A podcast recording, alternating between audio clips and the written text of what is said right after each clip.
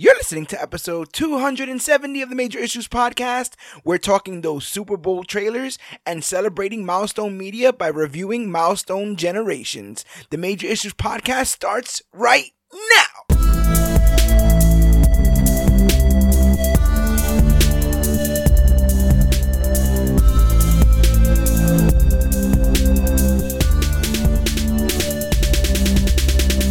Hello, everybody out there in comic book land. My name is George Serrano, aka The Don. And if you're listening to this, you can only be here for one reason.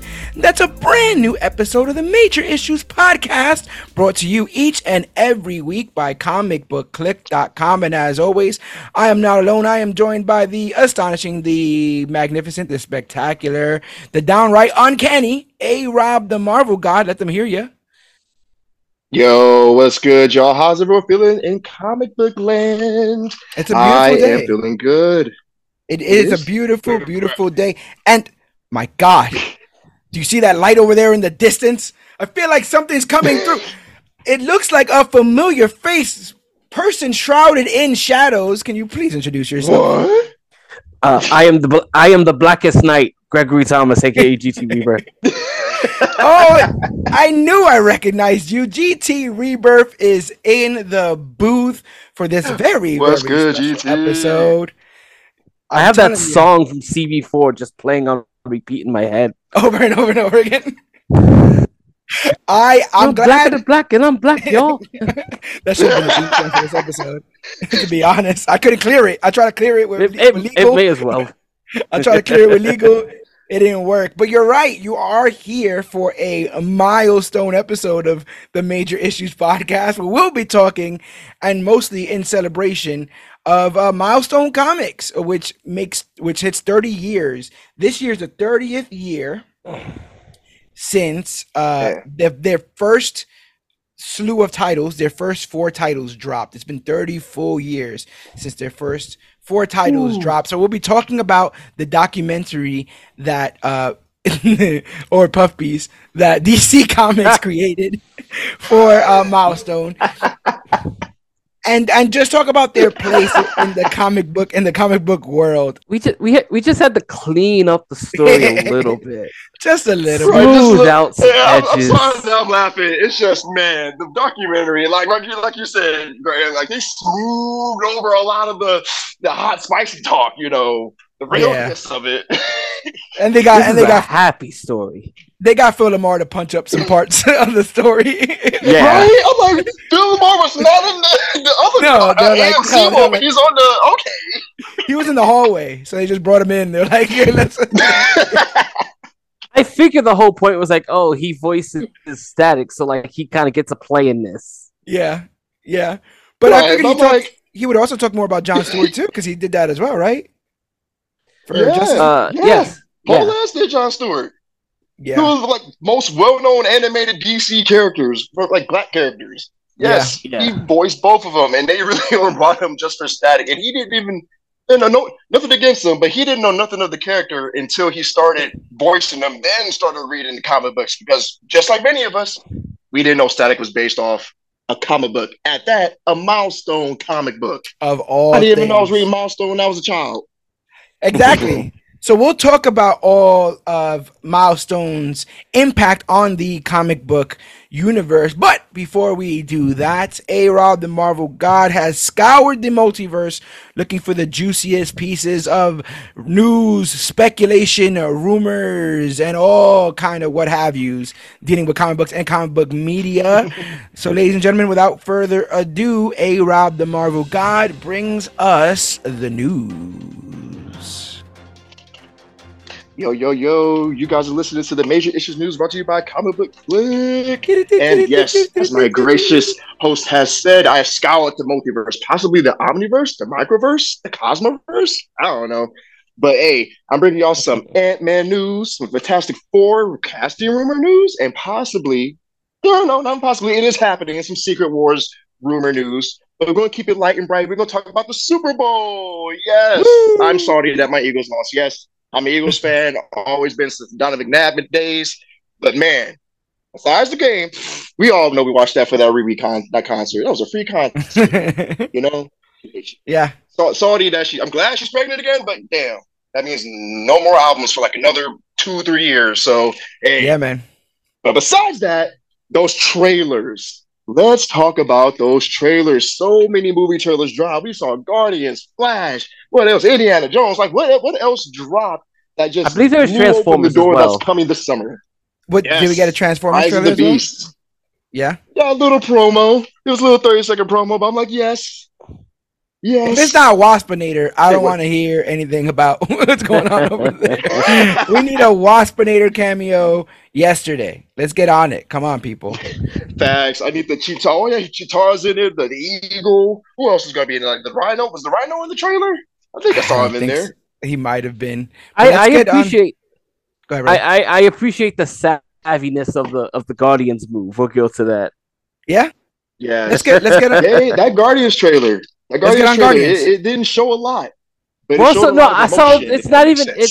My what I'm discussing so much is not even the, the trailer itself, but the the savviness on Marvel's part just to be like, let's let's just let's not spend a bunch of money on a Super Bowl ad. Let's give them the 30 second thing and then just shift them all to the YouTube. yeah. Yeah. And also, Yep, they yep, yep. Didn't- people were talking about being surprised that they didn't have a the Marvels trailer. So it's not even like they brought out Right? ye- all their guns for I'm the whole surprised. year.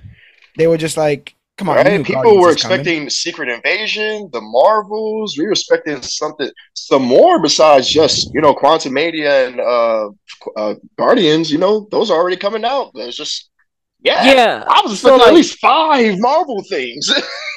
I, I don't expect to see a Secret Invasions anything until they are ready to like announce a date. until they're ready to announce that Rhodey's a Mm. Skrull. That's what we got. Get over it. Bum, I need you to get over It it. is a Skrull. No, it's a Skrull, Greg. Um, but but It's a Skrull. so we're waiting on Secret Invasion's release date. We're also waiting on What If um part two, chapter two. two, season two. Yeah. Supposedly Yep. that's an early uh an early 2023 release as well. So Whatever that we- means. We'll be waiting on trailers for that. But but let's talk about that Guardians trailer. What what, what stood out to you guys? Uh, to me personally, like like I said, it showed a lot, but not enough. Not enough for me to say like what's going on here. You know, Just looking at Yeah. all the trailers and promos, it's like, what's happening here? I see a high evolutionary. I see an I see an otter. I see Adam Warlock. what is happening?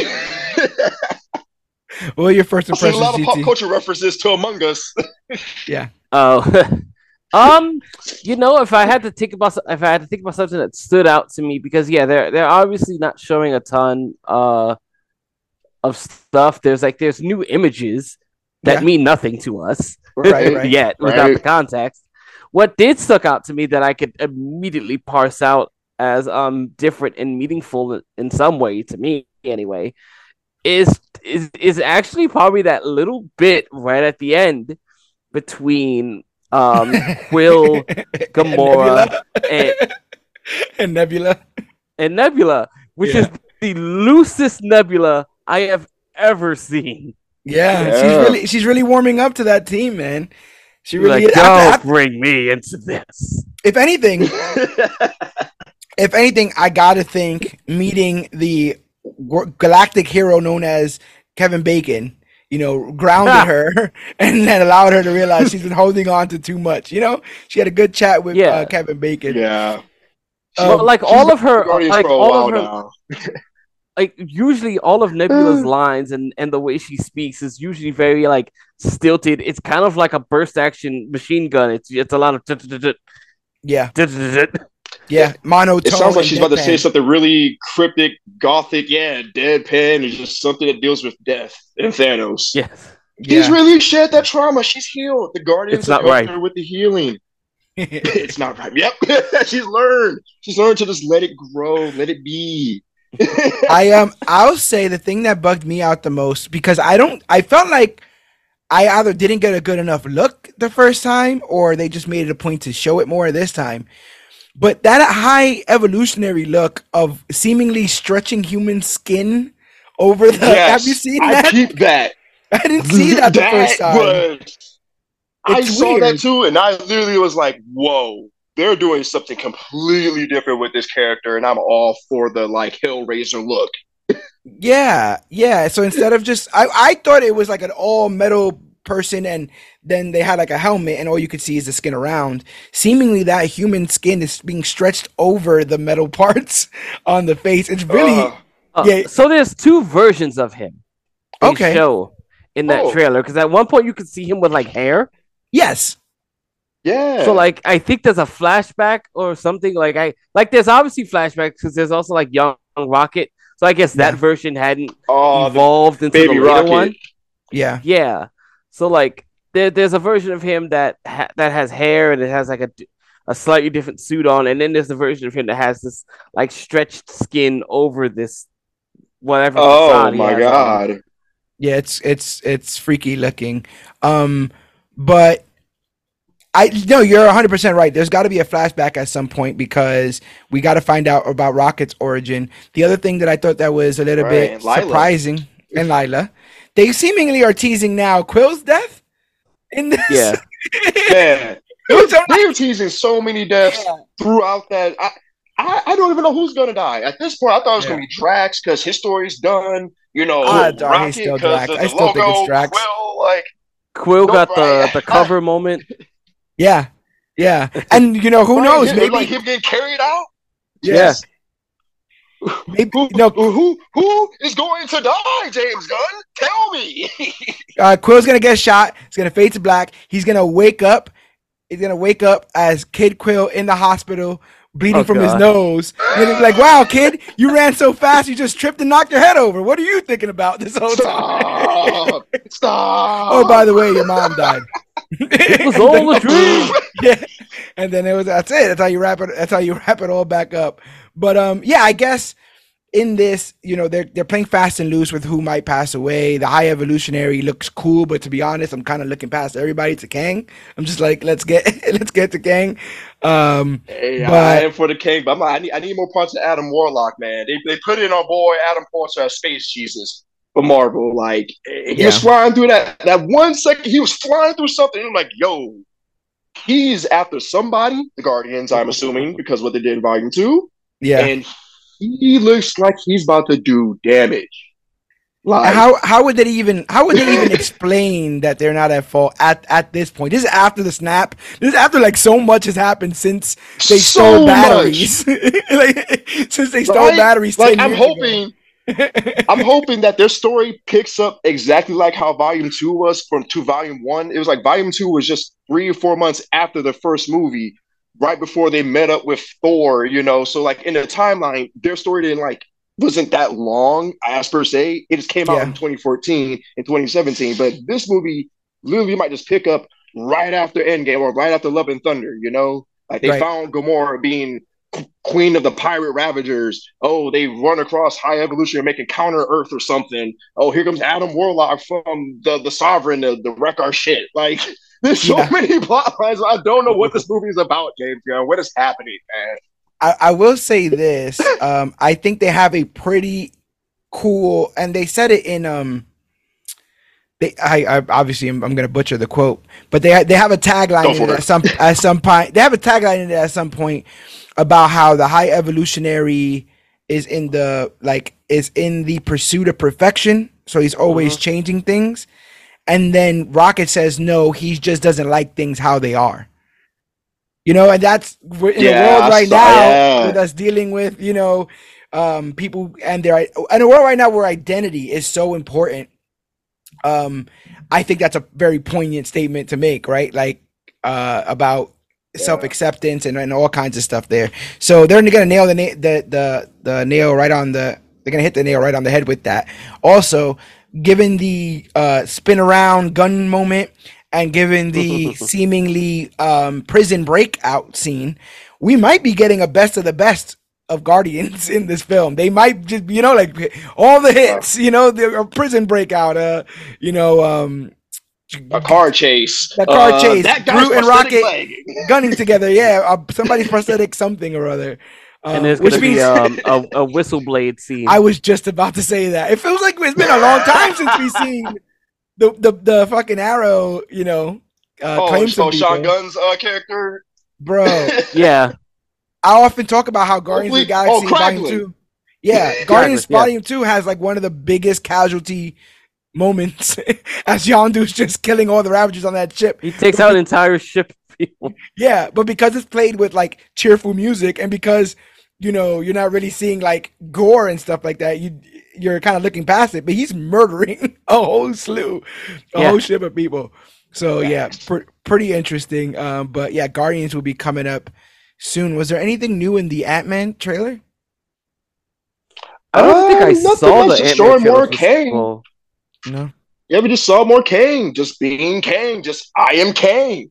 But Kang, but, Kang, that, but we Kang, Kang, Kang, Kang, Kang, nothing Kang, new, Kang. nothing more. This Kang is coming in three three days, four days. Yeah. I mean, My by the time this airs, Saturday. it, it'll be here by by then. It's like, you know. Can- But we're gonna switch gears from that to Flash. How about that Flash trailer, man? I I need opinions. It was a I trailer. I, I need thoughts. I I li- I liked it, and then I thought about it. Ah! I think in a I think in a vacuum, gorgeous. I think in a I I, feel like think this in a happens world a lot with George. Like, if he likes does. something, I'm just like, give it a day.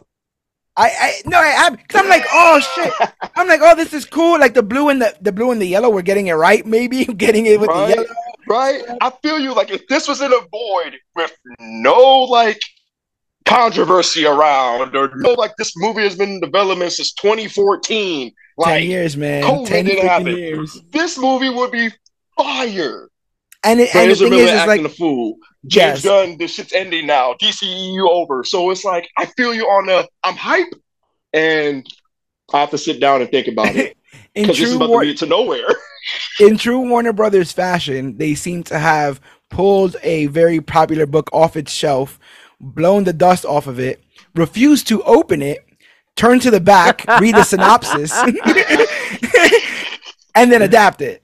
Uh, so it looks like we're getting Flashpoint. It looks like uh, Supergirl will be playing got- the part of, of Superman. I got a lot of passing grades doing that in high school.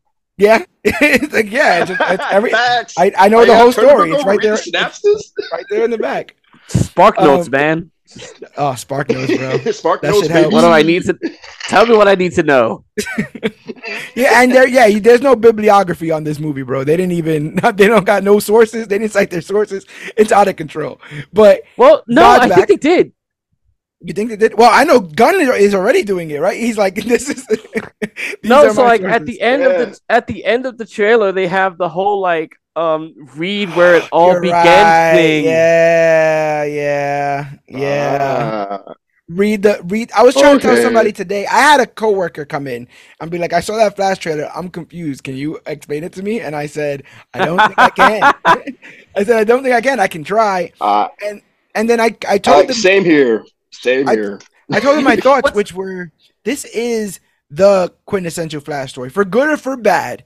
I You think line a hundred people up. You they, you ask them what's the what's a Flash story. They tell you Flashpoint, but this is in case of emergency break glass material, and we're already Facts. Yes. here. That gets me very upset. GT, you're saying? I think the biggest problem with it is is there's no way to explain it without going inside baseball.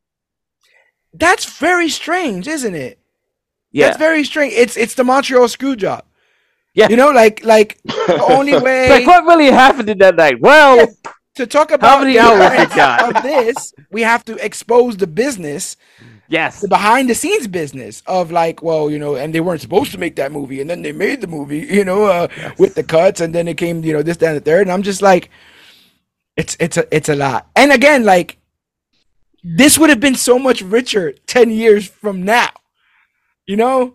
And Oh my goodness. Correct. I don't Correct. want to. I feel like I'm Correct. kicking a baby. Like I feel bad because because this is gonna be Right, somebody's no, favorite superhero film. you. kick the baby, don't kick the baby, kick the baby. Facts. Yeah, yeah, you're not alone. Like people, like since it premiered yesterday, like at least close, to, like four to eight people have at least talked to me about it, asked me about it. It's just so many form. How did I think of what I feel about the, the trailer?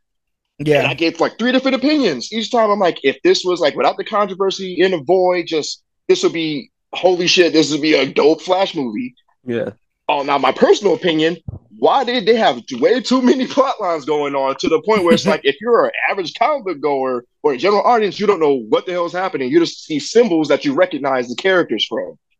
I don't. I don't think. if I I, can, think- Go ahead, brother.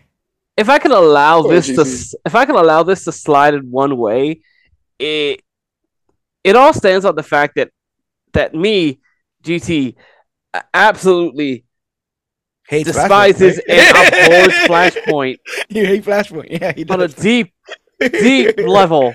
And if I were to allow any solace uh, or any or any uh, any space for this Barry Allen to take this path as as others have before him, it is that this one is so judgmentally inept that I believe he would make that decision. okay, that's fair. Yeah, Because the other be ones, I'm just like, you are too smart for this. You're this is stupid.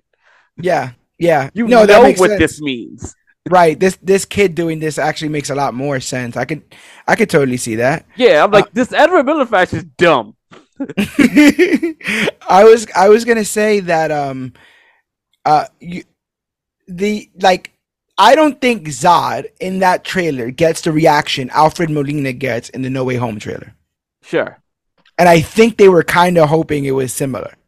I think they were kind of hoping people were going, wait, but that means, you know, and get get hype and get confused. I don't know. Like somebody was like, "Oh, Michael Shannon, he's a great actor." I'm like, "Yeah, he was in Man of Steel," and the guy goes, "Oh yeah, he was in Man of Steel." you know what I was like? It's been ten years. It's been ten years. He hasn't seen. Why would he just randomly put on Man of Steel? DC's done nothing but tell him it doesn't matter. So he hasn't. Right. He hasn't been True. watching it on rotation. Why the no one's referenced this Kryptonian since 2016 in and freaking despite uh, what we BVS. and despite what we may think, um, well, actually, no. Despite what I I tend to think, and where George stands differently, I don't know what A Rob thinks. Man of Steel isn't exactly this beloved piece of art. That's true. That's true. Yeah, Even- that's true. Yeah, it just added some more story to the mythos of Superman. Like it, it doesn't that- have what it doesn't have what Spider Man one and two has as far as imprinting on people. Right. Especially at the time, like Man of Steel kind of came out when Marvel was starting to go to the top. It released in the same year as Iron Man 3. Yeah. That broke Ironically, records. ironically, the only people that Michael Shannon's um appearance would really cater to are the Snyder people that they are very much working to get away from. They're calling them in for And the I funeral think that's in probably June. why they put him in there. It's like, by the way, guys, No, it's a, you don't it's a understand. going out of business sale. See, You know? see, see, see, if we if we invite them all to the Snyder Con, then we can just blow up the one building and be done and with they're it. all gone. And they're all gone. That's it. All in one go. By the way, we got an That's extra a ticket for you, pure Dwayne. Palpatine move.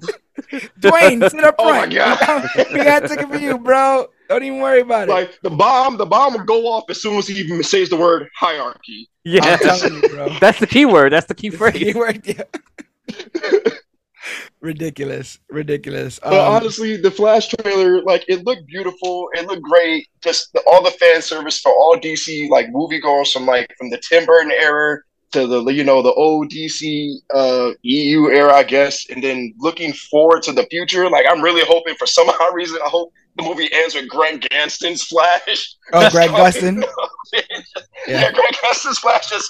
Just because all the multiverse time travel shenanigans, Ezra Miller just turns into Grant Ganston's character. I, I Like, wonder how committed. that. This is such a dumb question because they've shown almost no love to the TV universe. But I do wonder how committed they are to reenact that moment from the cla- the Crisis on Infinite Crisis. Earth, where Yeah, the movie like- Flash meets the TV Flash. I is think that going to happen it would- from his from his perspective? Is that going to happen from Ezra's perspective in the film? Maybe I, I think that would be an interesting considering the, the the the timing on that. I think that would be an interesting way for Gustin to go out. Yeah, because Uh, he would have had his series- ending, yeah. He would have had his series finale, and then he would have this movie appearance, and that'd be it. Yeah, bruh. Oh my god, that'll blow the doors off. People will And- want him as Flash. Now in the G- in the James Gunn era, we need it. No, we're gonna get somebody. We're probably just gonna get somebody else. yeah, yeah, probably, probably. All right, we're Um, gonna switch. The Rock No, is no, no, I, I, one with the I want I want to add a few things for it uh, as I'm Go ahead, brother. trying to uh, run Yeah, this go ahead. damn trailer while we talk. For one thing, if the nostalgia got anybody, it got it got to me. Not me specifically, but I got a call from my girlfriend just before I left to work, who was just like, "I got a bone to pick with you." Huh. I was like, "What's that?" I was like, "You didn't tell me Michael Keaton was in this Flash movie because my you were girlfriend." like two other people told me. because my girlfriend is a child of nostalgia and she Damn likes right. things the way she first knew them. Damn right. And Um, everyone knows though Batman even- Returns is a classic. uh, Everybody and knows. yeah. Granted, her favorite Batman was um uh the other Kilmer? guy. Uh no, after. Clooney? Yes. I always forget Yeah. his name for some reason. Oh, not Uh, bat nipples. Listen, I don't I don't I don't get into it. But like she's just like, "Oh, um Keaton's back. Okay, we're going to see this." I was like, "That's why?" Okay. Sure. There- I guess it worked on someone. Now there is And a that's crazy because that's how the trailer feels. That's all something it for is. That's all it is. Nostalgia is a very strong tool. We've learned we've learned this before, and Yes. I have a feeling that's the only thing that's going to be able to redeem this for me. If they can still find a way to tongue in cheek, like I, I, you, you heard there was like a rumored um uh Wonder Woman, Lynda Carter thing they removed. Cameo? Oh, Yeah, Oh, they yeah. had removed the Lynda Carter thing. They had removed supposedly a CGI Christopher Reeves thing. Um, and then That they were talking awkward. about they were talking about whether or not this the Keaton was still going to be in it. You know, there's still a lot of moments where he could be running and you can bump into Clooney or at least see Clooney checking his nipples in the wi- mirror or something like that. You know what I'm saying? Like they can really This, sound, this sounds like the editing from Crisis on Infinite Earths. Wait a minute. Now it does, and now that I just realized it. I don't think that that is possible because do because that would mean that they share an Alfred or something. I don't know how that works. There's a there's a. I'm not sure. Are those four films supposedly in the same Uh, universe? there is a there is a theory that those four films are the same Bruce. right, just played by different men.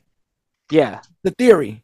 It would have to be because they adopt Robin in Forever, and he's still there in uh in Batman and Robin.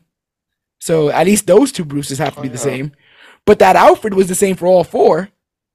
Right, so was yeah, he's he's that's why I always gave him that distinction. He's the only guy I think besides uh, Commissioner Gordon who did nothing in those movies. oh, Right, right, right. Who's crap. in all four of those films, and in the fourth one they give him McGregor syndrome, like Iris's mom. Bruh, holy crap! I think you just put a nice little like missing link in the whole multiverse that is Batman live action. Bring that Alfred Holy in. He's the only one. yeah. Oh, there's dead. always been some some theory that those are supposed to be the same Bruce Wayne, and that like he's going through this arc of just accepting people into his life. Where he gets Robin and then he gets Alicia Silverstone, even though Silverstone got nothing out of it at the end of that. Nah, Um, not at all. uh, She got to go to the. She got to go to the God, can Mountain we Dew talk pitch about black this match. Batgirl just gets shafted? Um, She no. got screwed. She got screwed, but she did get to go to that Mountain Dew pitch black match with uh, Robin. In the, oh for fuck! in the, in oh the, my god! the rave, bro. The rave. She got to go to the rave. No, yeah, she that got movie was at. so cartoonish. Suit me up, Uncle Alfred. That's the part I always remember. and and that his and I've that got his one password, that I've got one that fits you perfectly. His I've password been is Peg. planning this for years. That was it. That's his million dollar fucking. Uh, there's a billion dollar armory downstairs, and Um, the password is Peg, and the and the and the the picture to the right of the computer is a woman named Peg, and it just yeah. wow, Also, great the like detective in Bruce. the sort of the sort of sarcastic "I'm Batman" is killing me. Like Yeah. we all know this is a joke. Yes. Right? No, I what love how killed he me? said it slowly, like because he's like, yeah, Yeah. pause, I'm pause, Batman. pause. I'm Batman. When like they they, did- know. I love how like they know it. When they did the sped up They know action their suit stuff, I'm like, reference. I'm like, that's Keaton. Keaton's in that suit. Right, backflipping like, and what? kicking people in the head and shit. I'm like, when was this at 92? What, what, what? I feel like I- I feel like Michael Shannon read this script and was just like, so I'm just doing this again Yeah, I did with not. a female. I, I didn't do the um New Rockstars watch through. So there's like there's only one thing I'm confused about in the trailer, and it seems to be there's a long haired man who like opens a secret compartment and everything moves away. I don't know if they're Oh, trying to say that that's long haired old Bruce. Is that what they're trying to say? Yep. Ew, they get like long haired Michael Keaton, like long. He look like Arthur Yeah. Harrow from the Yeah. back. Right, I was like, the same thing. That was What are we doing? What are we doing with Michael Keaton back? Think you're about to put a wig on Michael Keaton? Oh Now I no! gotta see what you're talking about. Oh no! Oh my god. Michelle Pfeiffer better be in there because they teased Now them got- being married in Crisis. So now you got to put Michelle Pfeiffer in that bitch somehow. Oh, did And they? the Is it in one of the papers? Yeah, it's in the newspaper. That um, that I think that that Robin reads from the actual Robin. Uh, gosh, why can't I remember his name now? Ward, Burt Ward reads Well, before Burt he Ward, yeah. dies. Uh, oh, before he dies. Golly gee yeah. willikers. Hey, holy, holy rusted metal, Batman. No, I mean the, the metal it has, it has holes. It, it's it's holy. Fucking You can't kill the metal. Forever. Batman Forever is ridiculous, bro. It's so uh, we'll be we'll be doing some of that that in preparation for the Flash. So get ready. I look forward to Supergirl doing Supergirl things. yeah. yeah. Completely unhinged in this completely wrecking shop. She says her name is Kara, straight up, so we know that yes. she is Supergirl. Um, and like not just like a male Kal El. We know that she is, you know, You know, the like, cousin. She's the daughter of She's not Kal, Kal-El. right? Or Ka- Kal-El. wait, which version of this is? It she could very well be um Zod's uh, uh, in relation to Zod. They got beef somehow, some way. Um, I'm I'm almost thinking that whatever Barry did, he's messing up the events of Man of Steel, and thus when he gets back, Because that's we'll- where we needed to go back to. that's what messed up all of this. I wonder if there was somebody out there who said that this was the domino that ruined it all. So we're going back to Gee, Man I Steel. wonder who. We're going back to George, Man of have you been ghostwriting? We're going back- Right, George. Uh, uh, good, hold on, I gotta call. Uh, uh, James, I'll call you back. Hold on, I'm on a podcast. so okay, so so, uh, so I think we're gonna see the third act of Man of Steel, but instead of Superman, we have Supergirl. Zod's gonna be still be in there. What I thought was interesting was That'll I be the a third TV time we see the third act of Man of Steel. Yes, which is and they brought Bruce Bruh. in now. Bruce is Bruce is now in the fight instead of running, you know, whatever direction he was running in last time. Um, yeah, and uh, what was the most interesting is I saw a TV spot for it, and they were using the World Engines. You know, uh, what, what is it called? Uh, dubstep. Yeah, they were using the, the World Oh, Engines dubstep dubstep. as the theme for it. Like they were, they, it was kind of creating a song for it. And I'm like, wait, we're doing the dubstep. Are we getting Zimmer back? Like, hold on. Like, I got a lot of emotions. Elfman for for, Bat, for my Batman. Are we getting in Zimmer for fucking uh uh Batfleck? What machete? Who you calling? I'm very confused. Are we in ag- are we in agreement that Inception ruined trailers for like six years? They ruined a lot of trailers. A little bit. And, And, and, Mar- and Marvel cemented it with the lies in their trailers. Well, no, well, not the lies, but like the the the that one noise from the Inception trailer that you ah. heard forever. Yeah, yeah. It's like an Because air everything raid just has to siren. go. Yeah, they This did one. epic horn. It, it works though. You get, You get me one with like a like an alarm in the background. I, they had did that. I they did that for Black Widow, at one point, where one of her Yeah, trailers what? had like an Oh, alarm. the in. Black Widow. Yeah, Oh, okay. Yeah. yeah, that, yeah. And I was like, that, that was Killmonger. You went to the Killmonger. we had a whole we had a whole discussion uh in the in the chat room earlier about like trailer music that never makes it into the film and is better than what Yeah, it breaks my heart. The first trailer for Aquaman has a badass song in it, and it has nothing to do with the film. They just lic- licensed that song for the trailer, and then they just had somebody do a whole motif or whatever. Um, That's how I felt about Infinity War. Like that whole teaser trailer was just epic as shit. When they first premiered, they were like the one and two parts. Yeah. I was never heard from again. no, out of here, out of here. Speaking of out of here, what other trailers you want to talk about? Uh, that's all I had on I my feel like plate those from are, Super. those are the. I feel like those are the only Super Bowl. three comic book movie ones, and I haven't even. I honestly didn't even watch the Transformers one. hmm I have not seen a Transformers movie since I decided to watch Bumblebee on a on a random. What do you think? Uh, Bumblebee was all right. I Okay. I got nothing for it. saw- I got nothing for it really. I last I thing I saw just- was it is halfway through for the me. third, I think.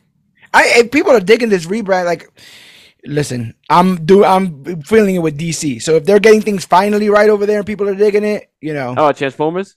yeah. Oh yeah, they gotta get they gotta get together because literally all their movies are disconjointed. They don't reference the last thing. It's just a whole multiverse of just Transformers stuff. Now they're streamlining it. You know, they're adding, Yeah. they're just starting new, bringing the past into the present, bringing the future into the present, or bringing the future back. Like I don't know, but I'm all I'm here all for it. I'm here for I'll it. tell you what I did appreciate. I appreciated the um the Mario Brothers plumbing commercial. I saw that today. I like that too. I like the nostalgic feel I had. Like it felt like I was watching like a Super Nintendo commercial. the funniest thing to Like me, it had the whole old aesthetic to it. Oh what? yeah. No, the funniest thing to me, and obviously I'm gonna be a bit biased, right? Is that they show that they are plumbers from Brooklyn. To my knowledge, the only thing that ever said that was that first terrible film, right? Like, I think it's the uh, it's the illusion that New Yorker, like, I'm sorry, it's the illusion that he's Italian, so Blue may- co- blue collar Italian. yeah, blue collar Italian. So I guess blue collar Italian plumber is in New York. So give him a bit of a New York accent, you know, in that first film.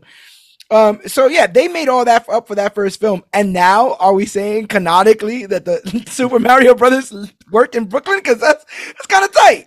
As someone born in Brooklyn, born in Brooklyn, Yeah. Actually, yeah. There's a I whole think documentary on the is. origin of it, and the voice actor confirmed that. I think back in the day, like they did my give him a. New York accent, but he just said it's a me, and it just came out like Italian. But you know, Italians and all types of minorities and people live in New York, Brooklyn, Queens, Bronx. You know, so yeah, an Italian would say like, "Yo, it's me, the plumber." You know, I'm here to fix your, your, your Me plumbing," and my you know, like, yeah, let's go, Mario. Oh, here we go. Like, Yeah, yeah, yeah. I forgot he's always terrified of his own shadow and shit. Ah, wah, wah, wah, wah. Mamma mia. Luigi's Luigi Oh, Mansion man, movie Mario. when you know. I mean, hey, Mansion can movie voice when. I'm down. Gang gang. But uh, let's get on with this news, though. I got some. I got this long piece for this Ant Man. Well, spoiler alert, y'all. Ant Man four is confirmed. Oh my gosh, confirmed. right?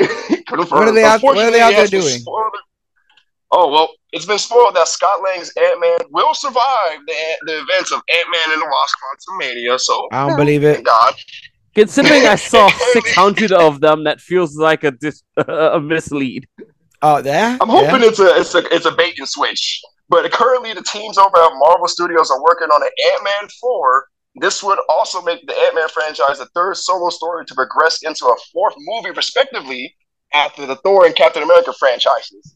And Hmm. speaking with comicbook.com, Marvel Studios producer Parliament member Stephen Broussard revealed that the team is already discussing the ideas for Ant Man 4 ahead of Ant Man and the Wasp, you know, way before the opening weekend this weekend when this episode airs. Broussard noted Yeah. that MCU team is already thinking about it, explaining that the studio always looks at the ideas for new stories after finishing each MCU project. He stated, We're already thinking about it. It's like every movie, its own battle, and you bear the scars of making it and wanting to make it great. But hope springs eternal, and you start to put yourself back together after the journey of making the movie. You're like, yeah, what if we did X? And what if we did Y? and yeah, really committed. it kind of makes sense.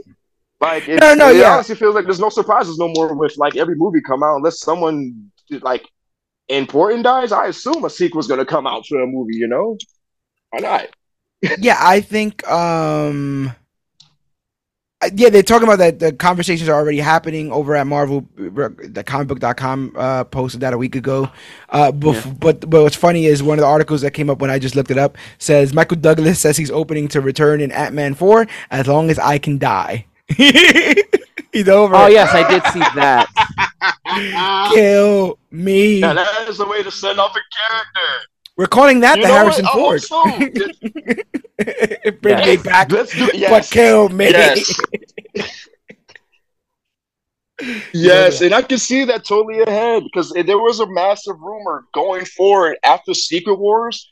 All of the stories, TV shows, projects, and tie-in comics will be Battle World centered stories. So we could see a universe where Hank Pym did create Ultron and die by the hands of Ultron, or just from the events of the other Ant Man film. So, yeah, yeah, they're doing their own Flashpoint. uh, you know, they're doing, Secret Wars is basically going to supposedly be a reset, so they can do things their, their way that they want to. A world where mutants coexist with the Fantastic Four and everybody else, because uh, that's currently not how it stands. But um, it theirs is gonna feel a bit earned, dare I say, when we yeah. get there. Yes. Uh, whereas, yeah. If you think about it, like, what was the first Marvel movie back in what? Blade. Blade came out what? 1999. 98 and now we're here in 2023 or when secret wars comes out 2025 so yeah 26 years. years is a 25, 26 years. multiverse of combining all these marvel properties yeah yeah yeah it's gonna be it's gonna be it's gonna be fun though it's going to be crazy. And speaking of Secret Wars, another massive rumor, and I honestly don't think it's that much rumor. I believe it's going to happen. Marvel Studios is considering turning Secret Wars into a two part movie like they did with Infinity War. According to a report in Fandom Wire based on a tweet by a Twitter page called Sp- Spider-Man News, they're pretty reliable with leaks and other, you know, basically confirmed news that's happened in the past. I have to fact check them. I'm like, I don't know. Right, right, yeah, right. They, they, they got a lot of stuff right on the on the head.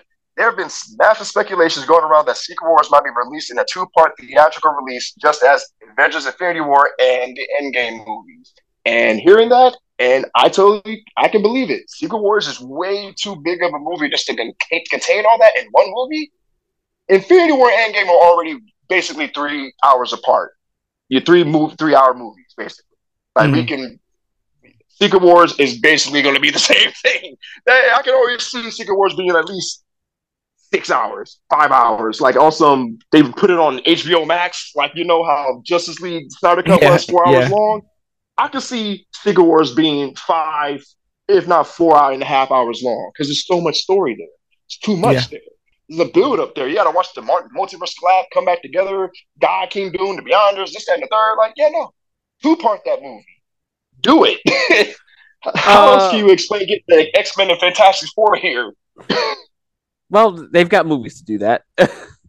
yeah. uh, uh, I if that were the case, I would I would put out there that the the attempt at what they were doing with the schedule before and the way they changed it now would reflect on it being well instead of us doing Kang Dynasty and Secret Wars in the same years. We just do Secret Wars 1 and 2 in the same year.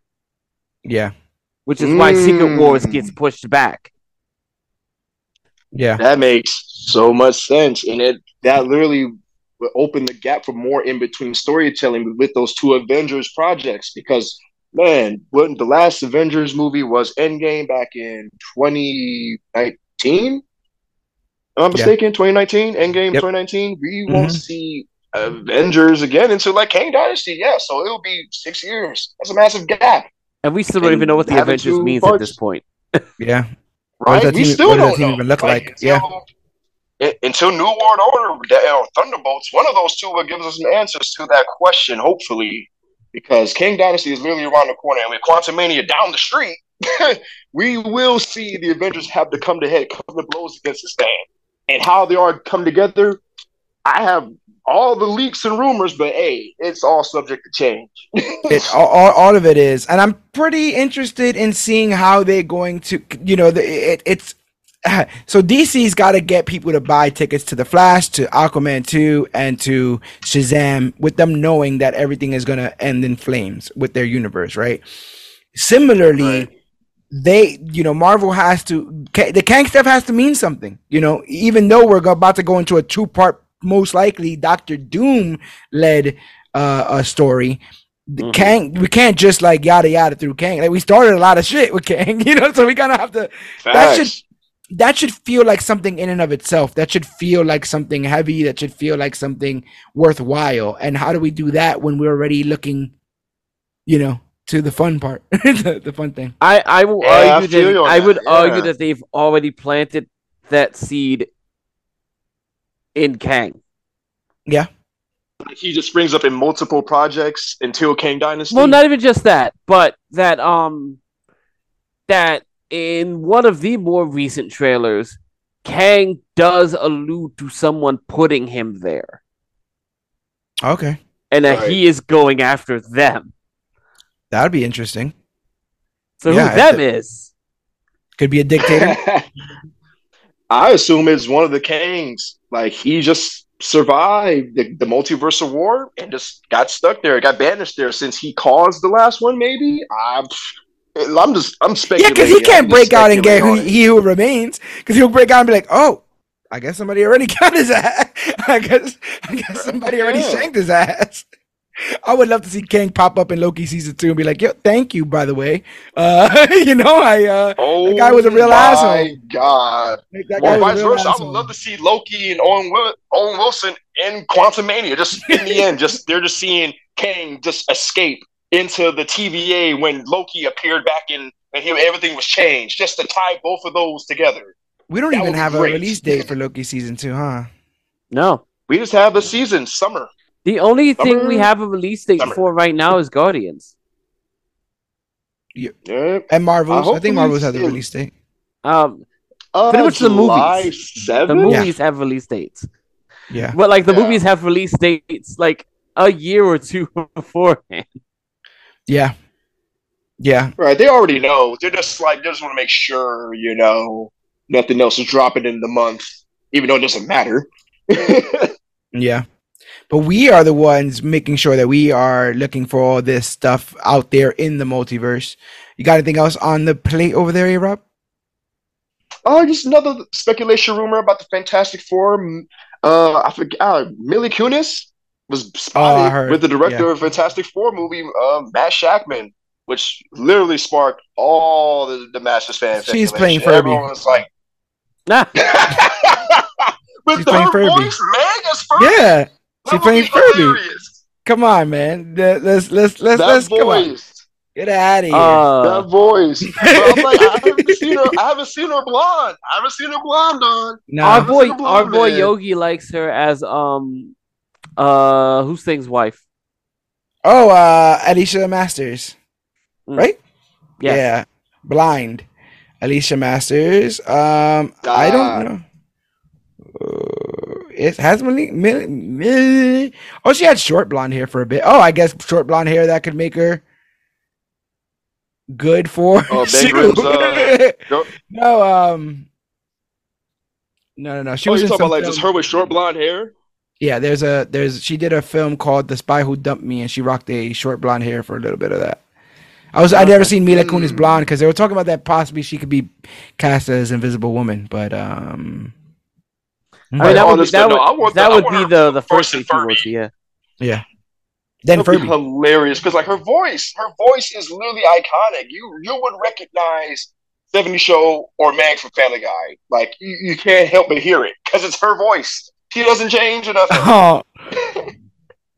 Where's your buccal fat, girl? That's a whole nother conversation for a whole nother time. anyway, um, yeah, oh, yeah, they, I've, I've heard that. I heard the Dev Patel rumors that Dev Patel might be playing um Reed. There was rumors about that for a bit. Adam Driver still. Oh yeah, him, Adam Driver, our boy uh from uh you. yeah. Hmm.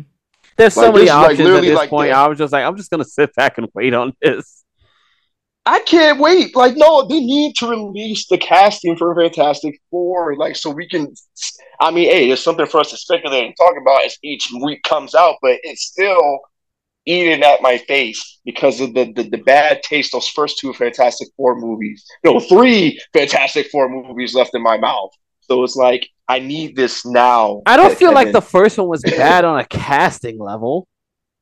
Oh no, not on a casting level, just on a pure. Why did y'all do this to Doom? That's not Doom. What is going on? I feel the the campy family friendliness. This is for kids for real, but as a comic book like reader fan, y'all butchered my first family. Aw. No, the Like, first. it, like great. Nothing against Chris Evans. Nothing against the actors. Great, like pract- practical use of the thing. That was great. You bring him back, but just the plot. The plot. Why did y'all do that to Doom? That's not Victor Von Doom. Why did y'all do one. it to I'm my hoping. Like, there's not one mention of Latveria in those movies. Not one. Not And one. And they put him in a shipping container. They ended the greatest villain of Marvel of all time. And they put And him, on, electrical put him on a shipping container. Electric, electrical fingers. Oh yeah, yes, yes, sparkly fingers. Oh, watch out! Like He had metal underneath his skin, I think, Where was the magic? or Wait, something. Right? Metal skin. What? I can't remember. That's why I can't. Where was the Where was the monks? Where was his mother? Where was the lab? Where... We'll get there. I, I need, I need We got to- magic. casting. Doom makes more sense in a universe where magic already exists, and now that magic exists in our universe, it's gonna be an easy peasy thing to slot his ass in. And with the Doctor Strange movie getting moved up supposedly, and them trying to t- tie in the stuff with Dormammu and stuff, you know, that's gonna lead into more dark magic, and maybe Mordo actually gets to do something before he dies again in this whole fucking universe. Uh, you know, that's neither here nor there. Um, but That's all I got for the news. I can go back to the multiverse and keep scouring, y'all. yeah, keep looking, keep looking. Next week we will do our full uh, recap and spoiler-filled review of Ant-Man and the Wasp: Quantumania. So if you guys are hearing this episode and have seen the uh, the film, go ahead and send your thoughts over to comicbookclick at gmail.com and we will read your thoughts on the film live, uh, or I guess during our next recording. Um, but I want to go ahead and thank A Rob the Marvel God for bringing us the news.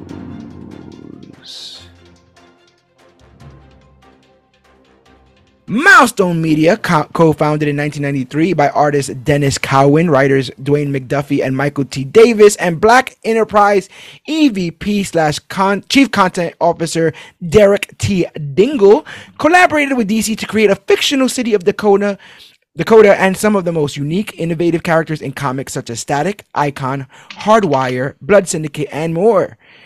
In the film we're about to cover, it examines the founders' trajectory through the last 30 years, detailing their unwavering commitment, passion, and perseverance to rise to the top of the comic book industry as black creators.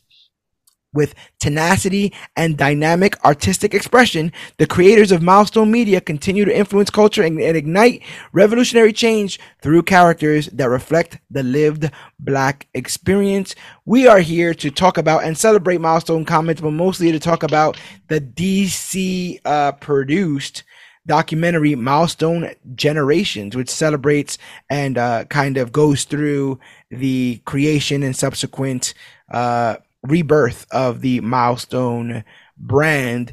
Uh, before we get fully into all of this, uh, GT, what were your um, what's your background with Milestone, if if any?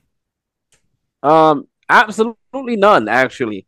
Uh, uh, I can actually say that for about 15 minutes before we'd actually gotten started, I had probably watched Static Shock for the first damn time. Um, Okay. because it did not imprint on me when it was out. Okay, Uh, I don't remember what was on at the same time. Honestly, I I'm pretty sure I was definitely watching like the Batman Superman adventures at at that point. That was the, you know, those were the big ones. yeah, And um, I think back then, I they they had a lot when you had those weekday afternoon superhero cartoons going around. Uh, yeah, that's why I have a memory of the the the stuff that didn't last long, like Iron Man and Fantastic Four with its wild ass theme song. Yeah. Silver Surfer. but Silver Surfer, yeah. So, but no, I I have I had no actual um knowledge of of, of milestone stuff. Uh, we didn't really have a comic book shop. I think I think we had one of those. Uh, I think in the old days where, where when you got out of a train station, there was a small newspaper magazine shop right in front of it that was sort of like connected and adjacent. I think there was always one uh like little turnstile there that had comic books on it. ah, but most of the that nice stuff uh, was pharmacy rack. Or, Yes, like, yes, yeah. yes. Ye old pharmacy rack full of comic books. But that stuff was usually just like it was the '90s, man. It was Spawn and it was Batman and it was. Facts. Uh, it's in your face. Uh, it's X Men, probably. yeah, yeah. A lot of lines and a lot of tall people. What does uh what does the idea of a black owned comic book company uh, mean to you? Like you, you watch this documentary, what what what what were your first thoughts? Um, that it's almost like, in a sense, it's good that it did, but it's almost a shame it started too early. yeah, I can see that as well. You know, um, um to be ahead of to be ahead of your time, you have to deal with the bad with the bad news, which is that you're going to be dealing with a lot of people on the behind of it, and yeah. and and and that tends to win out for a while. Um, it, it it's just one of those things where it's like you're sort of watching something that's destined to fail for all the wrong reasons. Yeah. Yeah, you know it. That, You know, as of 2023 is not a. Well, I mean, it recently got re, uh, rebranded and has a rebirth under DC right. now. But you knew that it wasn't something prominent growing up, so you knew that you know. It's like them talking about how great the Titanic was. It's like, yeah, we, well, we, I know how this story ends. You know, it doesn't. Yeah. right. Yeah. Right. Um, I will say before we get too far away from it that because yeah. I know you'll appreciate this, George. Black Enterprise just sounds like the most wrestling stable name I've ever heard. it does. It does. um, but yeah, I I I've I had no no recollection of of anything that was ever like a a milestone brand. Uh, it's hard to get past those those pantheon guys when it comes to branding and um just getting any any bit of the market share, right? Yeah. Yeah. So yeah. when the stuff up front and, and on top is Batman, Superman, Wonder Woman, and all of the X Men you could probably muster. It it I, I can't tell you that I have any memory of ever seeing anything called Icon and Rocket. I don't think I learned about that until like my early uh maybe early mid twenties. I may have heard okay. of that yeah. at some point. I don't know why, but I did. no, it happens. Sometimes you just come across like I found out about I, I, found out that I had been seeing Ravager from Wildstorm like a bunch of different times, and then I was like, oh, okay. that's who that guy was. You know what I'm saying? Like you just see yeah. sometimes you just see characters right. you don't really understand where they've come from. I think uh, it's one of those things where it's like they have a conversation about like, oh yeah, yeah, there's there's we, we made Superman, and then there's a version of Superman in all things, and it's like one of them's Icon from Milestone. I'm like, what's that? Yeah, and like, well, who's that guy with uh, cape being held by like a brass ring or something in the middle of his chest? Right. Yeah. No, I totally get it. Uh, hey, Rob, did you have a, much of a background with Milestone before you uh, watched this documentary? Uh, after watching it, I was thoroughly surprised how it just reignited so many old memories. Of uh, plot twist, or I'm 30 years old, so I'm basically the same age as Milestone Comics. So yeah, congratulations. to find out, like, right? 35. That, oh, well, it was like it was weird for me to like to find out that this this this this company has been around for so long, and then I wasn't aware of it. Like back in the day, my father like he had this old comic.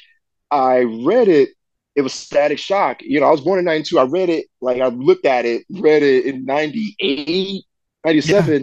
Yeah. And, you know, I didn't think much of it because, you know, at the time, you know, Batman, Superman, you know, those were the well known heroes, you know, Spider Man. And then yeah. Static Shock came out on WB, and that's when I really got exposed to it. But back then, I didn't know that was Milestone Comics. I thought it was just a cartoon, or when I then when they had the team up episodes with the DC characters and stuff, I'm like, okay, he's part of the Superman Batman universe. But knowing that after watching the documentary, after gaining all this knowledge about it, that I had this love for this character from this company that I didn't know existed, kind of like yeah. filled my heart. Yeah, like it, it, was a good feeling. yeah, it, goes to so to show that they were they were serving an underserved market. You know, um, that's why characters like Static still stand the test of time. Um, we'll go through. I took a couple of notes uh, about how things unfolded. I actually even watched a different documentary called um, uh, Robert Kirkman's Secret Origin of Comics. uh, because Secret History, right? Yeah, Secret History. Yeah. Um, this the one we watched was produced by DC, but DC and Milestone weren't always on the best of terms, so theirs is a bit nicer. So I went back to the Kirkman one to uh, sort of kind of see if there was any missing truths that they didn't want to It's, release. it's it's watching a video on the Montreal Screwjob made by WWE. It's just like yeah, feel like you're picking a side on this one. the R. Kelly trials produced by R. Kelly. You know, it's like yeah, it's like yeah, they're only gonna tell it one way, bro. That's so. But um, basically, the documentary unfolds by saying that like while DC had notable black characters like Black Lightning, uh, John Stewart's Green Lantern, and Nubia, ninety percent of the company's characters and their creators were white, as the industry was predominantly Caucasian for decades. Um, the, the Kirkman uh, documentary will go on to say that it was characters like- capacity. that it was characters like Black Panther and characters like Luke Cage that would end up inspiring, you know, young creators like uh, Denys Cowan and like um, Derek uh, Dingle, who ends up being the uh, EVP of Black Enterprise. Like those guys were long-term childhood friends, and they would go over reading stuff like Black Panther and um, Luke Cage. With the Black Panther stuff, there was like a good and bad. He was badass. He got introduced fighting the Fantastic Four. A, a, you know, they that team took down Galactus, but they got their ass whipped by one dude in a cat outfit. Literally. You know, so literally the issue before they took down Galactus. Next issue, Black Panther putting a pause on them. yeah, What? so so instantly it's like, oh, not only a black hero, but one that they're putting above predominantly, you know, predominantly known white heroes. So while they liked that, they didn't like the fact that every time they read the credits, it was always a white writer writing for him. So it's like, eh. Luke Cage seemed to be a bit better, but then they realized that inside those books had incredibly stereotyped characters as well. I instantly think of Black Mariah. Like the fact that that name even got past past the first fucking Yeah, and they mentioned that birthday. in the documentary, like this, just to make it. If you want to make sure the character is black, you put black in front of their name. Black, Right. Lightning, black well, not Black Panther, but like just black something. no Black Panther, definitely Black Black, Vulcan, Black Vulcan. Oh yeah, Black you Vulcan. know, uh, all that stuff. uh, it was ridiculous. Uh, yeah, that, that Vulcan. Um, so they um they they knew that there was an issue. You know, they knew that there was a lack of of black creators writing for black characters, but they were both very young at the time. Uh, Denys Cowan at 17, you know, is like sweeping floors and getting coffee, but he decides he's going to walk up to DC and walk up to the art director and show him the work that he's been practicing because he's been sitting under the learning tree of other comic book creators. He gives the guy this, the art director, this book of art, and he's incredibly nervous that the guy's going to turn him down. The guy's like, oh, "Great work! This, this art's excellent. The only thing is, we already have a colored artist." And that that was it. That was the end of conversations with Denys. Now this is in the this is in the Robert Kirkman documentary. This is not in the DC documentary. They make it a point not to say that a DC art director told him we have we already have a colored artist. Like that we checked the box already. We already have a colored artist. We don't have room for fucking two. Madness. There was a place in my head that just imagined that that conversation getting very confused. Yeah. Like It a like, colorist. we already you have a colored artist. That's we already have a colored artist. Like, I mean, you can always use more colors. Like, no, Yeah. you don't understand. No, we you already don't have. Yeah, we have the one. Look, he's over there. He's back there. Um, ri- ridiculous. And the fact that you could just say it that flippantly. The Yeah. fact that you could just be like, "Oh yeah, by the way, Okay. you know, occupancy full. Sorry, you know, we already checked that box." There's room for more white artists, you know, in case yeah, in case you know anyone. And because they, I guess they didn't have the Marvel, the Mar, you know, the ability to talk about Marvel. It was in the other documentary that says that Jim Shooter is who hired uh, Denys to write for Luke Cage because he was black. Yeah. Um, and then he would later write for Black Panther, and he ended up coming up with a story where the king dealt with the horrors of the apartheid, um, and the tragedy that goes with that. So um, it was at Marvel that Denys met Michael Davis, and they became fast friends. Denys also met Dwayne McDuffie when they worked on Deathlok together, and they both agreed that they were frustrated with the glass ceiling for black creators. Um, and I, I can also see that too, right? There's only so long you can help white people write black characters. right. Like, hey, so you just hey, want to punch this up for me, will you? yeah, yeah. It's like, hey, uh, what would you say in this instance? What's a slang word you people use in this in this? Now I have just called you a That's what exactly happened for what is your response? Morales comics. yeah, yeah, yeah. This is how you get that uh, teen swagger. This is how you get that Thor, that Miles Morales Thor. This is how this is how, this is how that's no. um, yeah, that's, that's exactly how it happened. The perfect. Uh, My our, our our good friend wants to like needs to own that comic just to understand how bad it gets. Yes, yes, because it does. um, so what I liked about the what I like that was pointed out by the documentary is they talk about how the late 80s and the early 90s was like this this um boiling pot of black creativity and black culture, which I never thought about. But if you think about it, holy shit, it, it totally it fucking was. was. It totally I, was. Yes. It's like the As Spike a Lee black area, man right? who grew yeah. up in the predominantly black city in 90, 1992, yes, the cultural phenomenon that is black culture and hip hop, our music, art, everything. Yeah, no, it blew up in the 80s and 90s. For yeah. sure. Fight the power. But the police coming straight from the yeah. like the rebel, bruh. Yes. Yeah. Hip hop, yes. The we moved we moved quite away from rappers delight and we are, you know, we're talking about some real things going on in, in real places. And everywhere else, mediums like hip hop, film, modern art, sports, fashion, black culture is thriving. Um, and these avenues brought black stories to the forefront for the first time in years, telling unique perspectives of their urban culture or uh, their urban creators. And this is like we were just talking about, like the Spike Lee era. And Spike Lee was also known for being independent. You know, he, he's mm-hmm. he's he's doing his own thing. So um, the era of the successful black businessman had arrived who made profit off of their artistic expression is what was said um, instead of looking for approval many independent black creatives like spike lee would strike out on their own using hard work and a renewed confidence in their abilities to stand out uh, and mm-hmm. the same thing with Spike. Spike was incredibly brash, right? Spike was incredibly confident yeah. and brash and out there, and you wasn't going to tell him no. He's going to do it his way, and it, he was I'm using him as an example, but there were so many people bur- bursting through doors in that fashion. Uh, it's it's literally the walk this way uh, the music video. Nice. when they when they bust through the they bust through the door and like what what, what you white people doing? Put the speakers against the wall. Anyway, um, uh, yeah, so in 1989, at a New York Comic Con, famed comic book artist Jim Steranko approaches Denys Cowan and asks him if he would uh, knows anyone who's interested in creating black comic book characters, and suggests that he himself would be unable to tell those stories. Uh, Denys would go on to work for DC, co-creating the character of Henry Ducard, uh, GT, uh, our boy Henry from uh, Batman. Um, and he co-created that character with a guy named Sam Hamm. Sam uh, is a white gentleman who put Denys onto Public Enemy. I thought that story was pretty funny. Yeah, where, the the white coworker's like, "Hey, bro, have you heard? This? Have you heard this? Get jiggy with this." And he gives them he gives them Public Enemy, and I also love the fact that Denys is like he like instantly became militant. Like at the end of finishing the album, I was a different man at the end of that week. Yeah, man.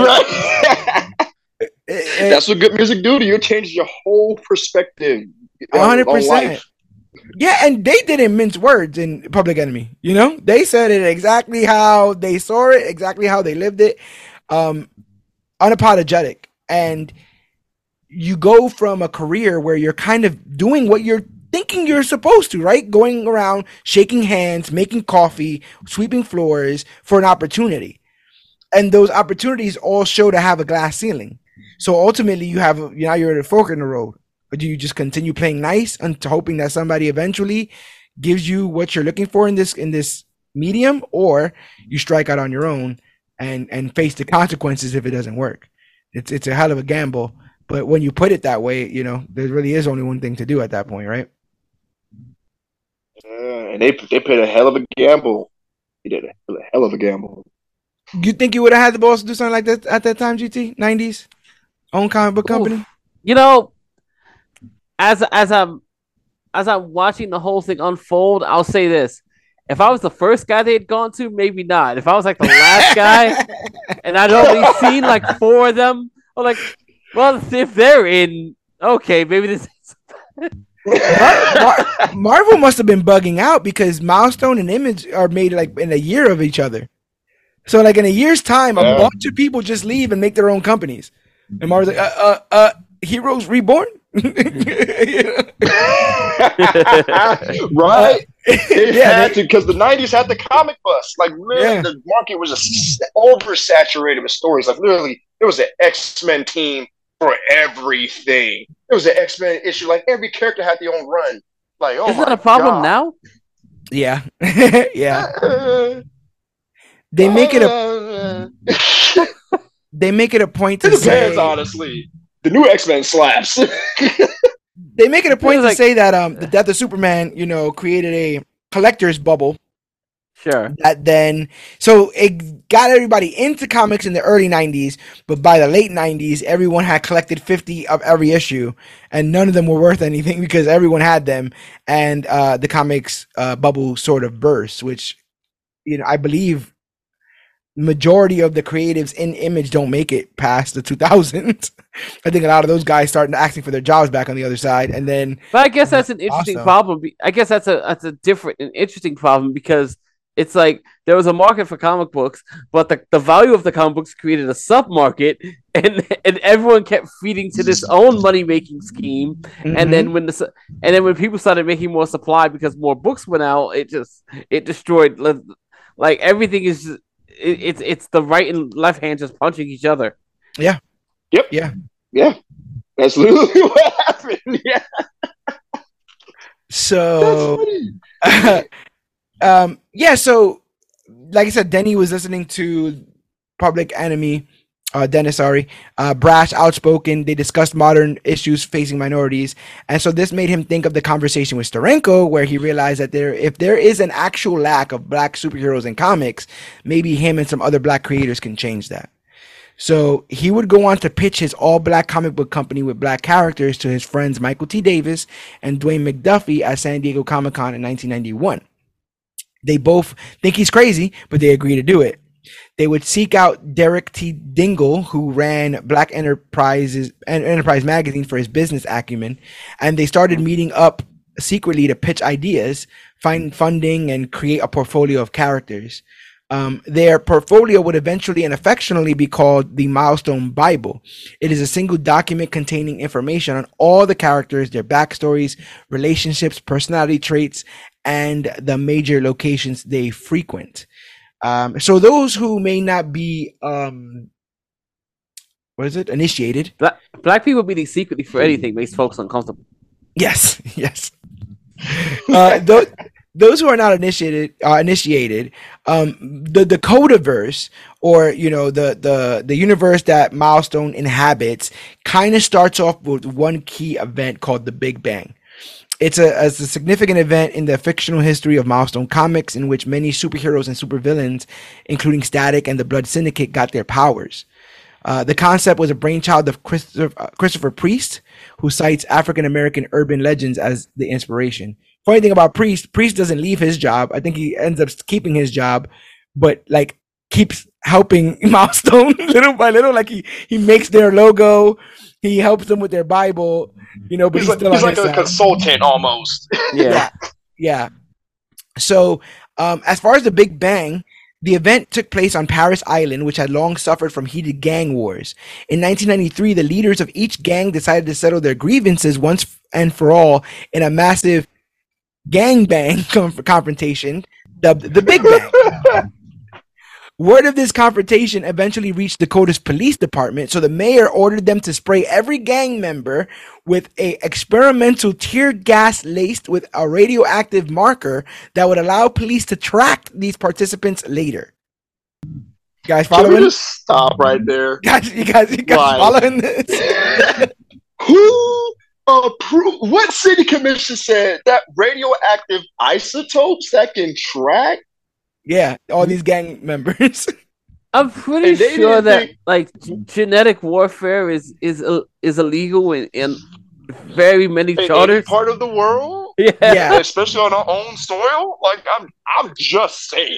But the I'm thing is, though, the thing is, that? though, I while it sounds absolutely bonkers, I think that the fact that they're doing this seemingly only to quote unquote gangbangers would have allowed allowed people to let it slide.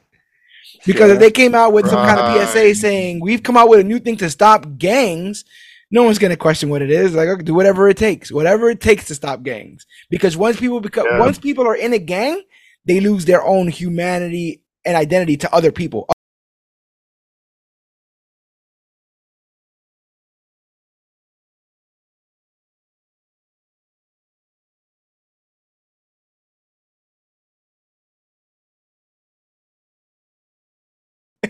Tear gas.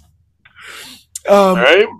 and and the mayor, the mayor in universe, the mayor in universe was hoping that this would boost her reputation for being tough on crime. So the gas also contained a mutagenic compound called quantum juice or Q juice. Most of those That's exposed funny. to How does that get past anyone? Who? All right. Who? Who? Wait, hold on. How did they float that in the writing room? Like, all right, we're gonna name this radioactive isotope that can mark criminals individually, so we can find them anywhere in the country. Yeah. Quantum juice. quantum Right. juice. Put it right in the comment. Uh, oh, by the way, most of the Yeah, rather people with exposed to this quantum juice, including the police, died on the spot. Ah! Dead, died. The rest, any So, of the rest, whoever whoever didn't die, no, no, no, and they killed some of their own. so fantastic work, uh, Dakota PD. Um, Great job, Mayor. the rest- the rest of the surviving people got mutated. Some of them ended up getting deformed. Some of them got unusual abilities in the process. Others, not personally involved in the conflict, also became mutated as well. The survivors were called bang babies. Uh, uh, the mayor disavowed any involvement. I don't know what happened. so I- it glad that me. term has evolved. It was not decades. me. Bang babies. Um, the survivors went on to become metahumans. superheroes. Metahumans. The survivors went on to become uh, superheroes and supervillains that continue to roam the city of Dakota for years to come. The survivors of two gangs, the Paris Bloods and the Force Syndicates, ended up forming the core of the Blood Syndicate, a gang of bang babies who claimed Paris Island as their turf. The cities, the citizens of Dakota demanded the mayor to solve the Bang Babies problem and wanted to know where the gas came from, but the mayor didn't give them a straight answer due to her involvement. Um, so in the Bible, they ended up fleshing out their four, four initial titles. We just kind of talked about um, Blood Syndicate, right? Um, a where did I put that? Uh, uh, the surviving remnants of multiple street gangs who gained superpowers because of the Big Bang, um, and they used their powers for a greater purpose. We also got introduced to Static, doused with an experimental chemical in a gang war he was caught up in. High school student Virgil Hawkins uh, gains a variety of electromagnetic powers and becomes a costumed crusader against crime. Like most teenage heroes in you know in the Spider-Man kind of way, he is often overwhelmed with the combined responsibilities of his career as a superhero and typical teenage problems. So that you know, we have Blood Syndicate, we had Static, we have Icon, a being from another planet. He has taken on the form of an African American man and has abilities such as flight, super strength, and invulnerability. He uses these in partnership with Rocket, a human teenager using his alien tech to protect people in the fictional city of Dakota. His origin was similar to Superman, except for the fact that the pod that he traveled in automatically altered his appearance uh, or oh, sorry, automatically altered the appearance of the passenger. The baby in question was named Arnus, Mhm. and uh, the pod would automatically alter the appearance to mimic the first sentient life form that discovered the pod. Right. So his pod lands, and the first sentient life form to discover him is a uh, enslaved just black like a- woman. Like a bright scanning beam. the Yeah, moment you yeah. open the thing. Yeah, and so yeah, like, like I I hope it's like a '90s scan, like zzz, zzz, like it doesn't it makes that fucking noise, and you see the line. But yeah, the first person to discover him was a enslaved black woman. So he ended up being raised as a slave, as a black man, as a slave. Um, and so he It has a started very real unique, well for you. yeah, he has a very unique perspective on on society, on Earth, all that. They talk about Red Son. Well, what if Superman was born in Russia? What if Superman was born a slave? I have to live that shit out. That's what we're dealing It's called with. Black Ooh. Adam. Yeah, it is called Black. Oh, Black Super. Anyway, uh, ah, hey, you said it before me. You said it before me.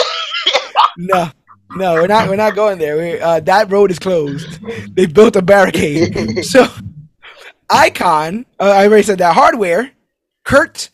Uh, sorry, Curtis Kurt Metcalf is a genius inventor who, in his hardware identity, uses a variety of high-tech gadgets to fight organized crime.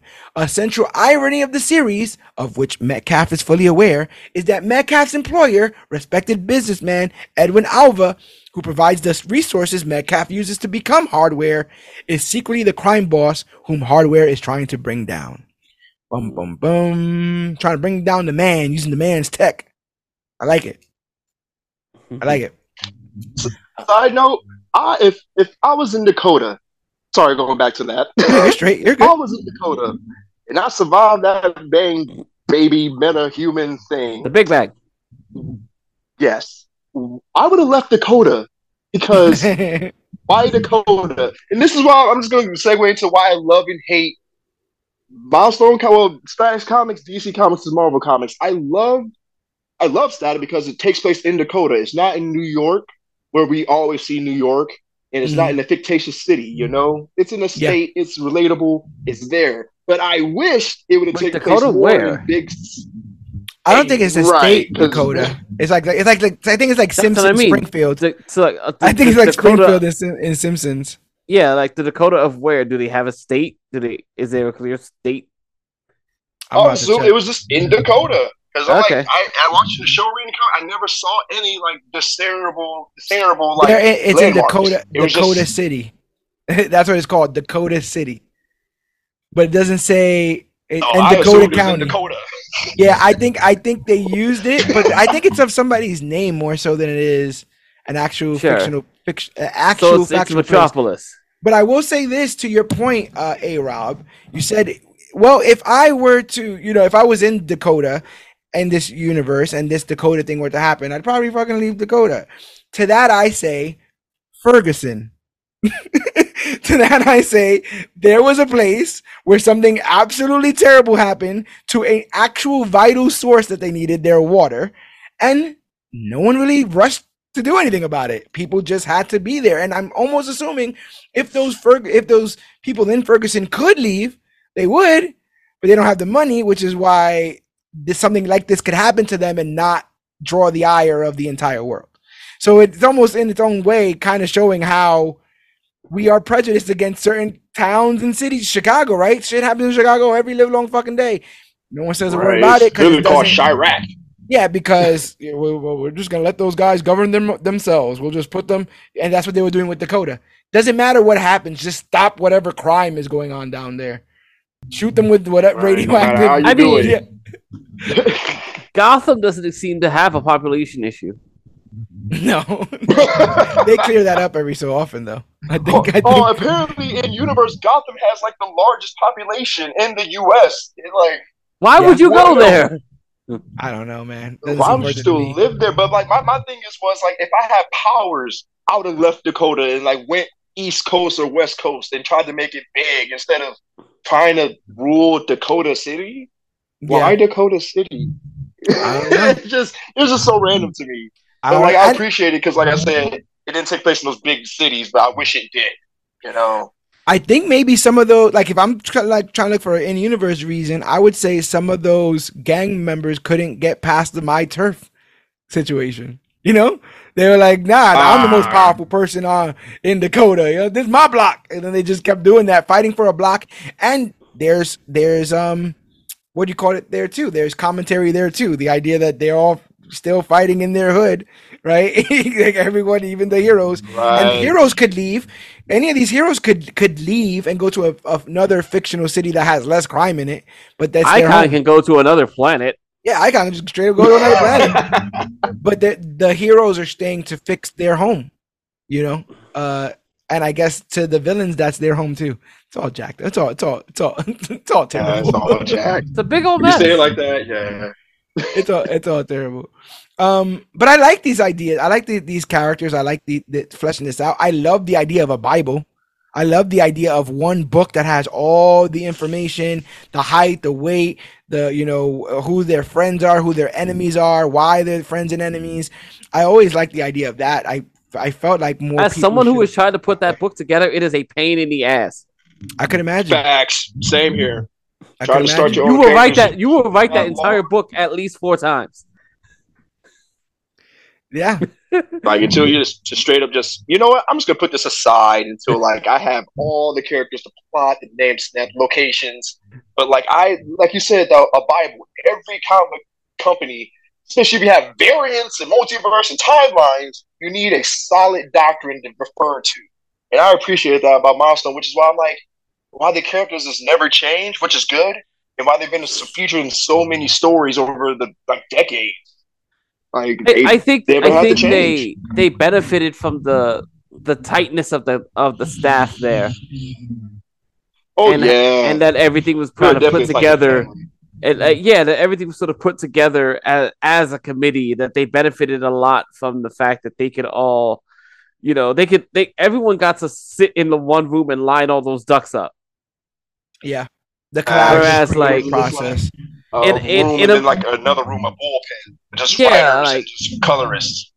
Yeah, instead of in a machine like like Marvel and DC where there's like there's just characters happening constantly and things are constantly. You probably get Uh, more. you probably get more praise in Marvel or DC for keeping the status quo than you would trying to constantly change the game. You got to imagine half a million creators come in there and go, "I got a brand new idea for Batman." They're like, "Hey, none of that over here, bro. Right. None of that over Yeah, here." which is why like in Marvel, they literally every time they make a change, it always goes back to the status quo. Thor was a woman, you know, Spider Man's black, but here we go, we have Thor back, here we have Spider Man back. Like Yeah. Oh, Superman died. Oh, now we have like Superman, Earth Two, Superman Three. Like we have variants of Superman. Everything always goes back to the status quo.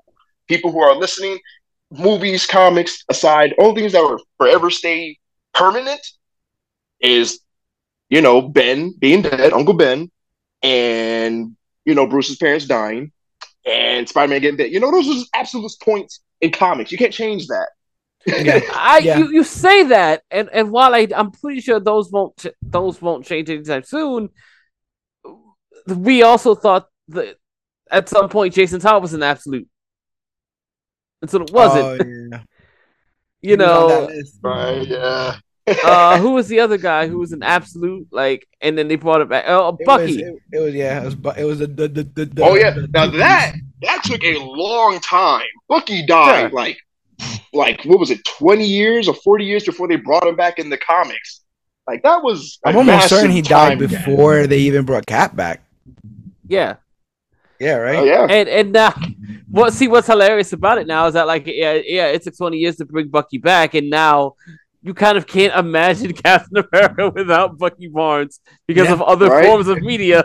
And, and literally, when Bucky became Captain America, when you know Cap died after Civil War, or he came back from time and space, this, that, and the third, his bullet sent him back in time. That he, Captain America came back. Yeah. Steve Rogers back, y'all. And, and even A then, time bullet. all That isn't the When he got his dumbest thing. Super soldier serum taken out of him, right? And like, and when he Oh. got old, got a super soldier serum taken out of him, and then Are we not doing- Are we not doing Bruce Wayne through time with the time with the fucking With the Omega Oh my god! with With the the, when he was a pirate. yeah, he was a pilgrim. He was a pirate. I think a Native American at one Oh point. my! The bat, he- the Bat Tribe, and the, comes God, I'm getting a headache. I'm getting a headache just, just thinking about the Bat Tribe But it's the like Cat all the times in comics, right? All the times in comics where things change, but it comes right back to the status quo. That's their goal, man. It it's all about dribbling. It, it's not about taking shots. It's about dribbling, bro. That's all, That's what the entire comic book game is about. I all- listen. Right, I, 'cause- I had to explain it to my roommate the other day because I was like, I'm, I'm, uh, he he doesn't like read comics very much, but I'm like, I'm, I'm, I'm basically making the sales pitch at this point because I, I believe in this book very much. I always sell Ultimate Spider-Man on the idea that it's gonna be different, but they don't have to ever revert, Yeah, you're right. so people get to Mm. change and grow Yeah. And it's going to be the most interesting Spider-Man read you ever have because you get to see a level of growth in uh, in characters that have had to stay the same because that because that that that that's the problem with the with the machine. That's the nature of the beast. Yeah. yeah, like they there's an expectation on a surface level of what these characters are. So we need to make sure anyone buying a comic on that surface level gets what they expect. Yeah. Yeah. Yeah, entirely. Yeah. And it's, it's the same with the movies. Like if you're if you're watching a movie and, and Captain America is Captain America and Thor is Thor and Iron Man's Iron Man, and then you go and buy a comic and it's Iron Heart and it's you know Jane Foster and people are like, oh, what's going on here? And they want to they yeah. want but then but then the ball never moves then you never you know you never evolve because you're always stuck at the same point because everyone you want to make a good entry point for everyone and you end up stuck at the same point before we get back to milestone what happened with the with the guardians movie right? The guardians movie came out and all of a sudden all those characters are dressed like the yeah. movie. Yeah. Yeah. Even though they yep. never look that way. Right. The game comes out and i want the movie skins. I want them to look like how they look in the movie that i saw. I don't care how they looked in the comic. Damn it, give me give me my movie Guardians, and that's just what happens. Um, I feel it. I feel it. That's how I felt with Love and Thunder. I'm like, yo, give me the ass Guardians of the Galaxy. I need that. Where's Angela? Hey, we're so close. hey, we're so close. Hey, that, that, that's still that's still possible. That's still um, possible. Facts. Highly so, possible. So Denys would go on to pass the Bible over to Paul Le- uh, Levitz, who brought the Milestone founders in to strike a deal between them and DC Comics. Although Milestone Comics was published through uh, DC, uh, they did not fall under DC Comics' editorial control mm-hmm. because um, yeah, they didn't fall in DC Comics control. DC retained only the rights not to publish any material they objected to.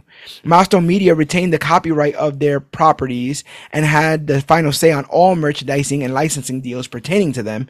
In essence, DC licensed the characters, editorial services, and creative content of the Milestone books for an annual fee and a share of the profits. I uh, so that was that I, was. I want to believe that there is somebody smart enough in there that's just like. It's best if we're not seen having anything to do with this. Yeah, but we yes. need to use it as, but we need to use it as a litmus test to see if this stuff can sell. This is WWE ECW, right? Um, this is ECW and TNN. Fair. This is when this is this is TNN giving ECW like a year of TV to see if wrestling works on that network, so that they can get WWE a year later. Yeah. Oh, okay. Yeah, they don't ever wanted. They never wanted this as how they never was. wanted ECW. They just wanted to see if wrestling would sell on the network. Um. Yeah, that makes a lot of sense. Uh, Christopher Priest uh made their logo, although he would stay with DC and not jump over. They would go on to recruit both known and unknown black artists and writers, and instantly their material stood out. They pioneered the milestone 100 color process, which involved them uh, hand painting pages before scanning them. Before Ooh. long, that's crazy. Ooh. Hand painting, that's crazy. Um, Facts. Like yeah. literally, as I was watching the documentary, I had to stop and pause myself and just say, like, "Wow, I want that on my wall," because that is art because before computers, I'll be damned if I had to me- I messed up and you had to just completely start over again. Oh my god! Hmm. But with with um, one of the things that they one of the things that they said and they showcased about this hundred color process that I thought was incredibly interesting was the nuance of different skin tones. Mm-hmm. Like I thought that I was like, oh wow, yes. well yeah, that's hundred percent true. There's so many different skin tones. It's not just a black person just black. And if they have a whole universe of black characters, then it behooves them to look at the spectrum, you know, and sort of be a bit more um be a bit more faithful to the actual skin tones and not just make everybody black. Yeah. Right, and what's the same, just a shade of brown. What's yeah. a yeah, a, a real problem we still have today is just like people being uncomfortable with shading black characters as dark skinned yeah. so yeah. you get those things you see get passed on every once in a while, like the very light skinned storm. Yes. Yeah. Mm, yeah. The damn near the damn near uh Cafe con leche storm. You know, she's fucking. nah, yeah, no, I, no, I totally get it. Yeah, so that color process, I thought that was so cool. That they looked so rich, but also because they had to do this color process, you know, it, their books became more expensive, and then that, that became a whole other thing as well, as far as quality and quantity and all that stuff. Yeah. Um, where was Milestone ended up becoming the talk of the town with every news outlet and um and uh, just media in general wanting to cover the all black uh, comic book company that is giving a voice to the disenfranchised and urban communities. Uh, Dwayne McDuffie is said to be both a creative genius and an incredibly approachable leader for Milestone, never letting the hierarchy get to his head.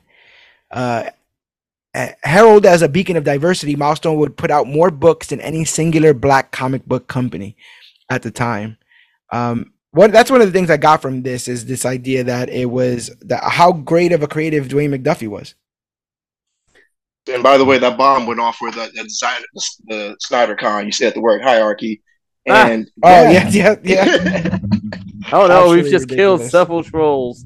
Um, all five of them. Oh no. uh, you know, there's something about like I I I I find I'm often um weary and defensive about anybody who gets um who gets spoken of in such a saint saintly way.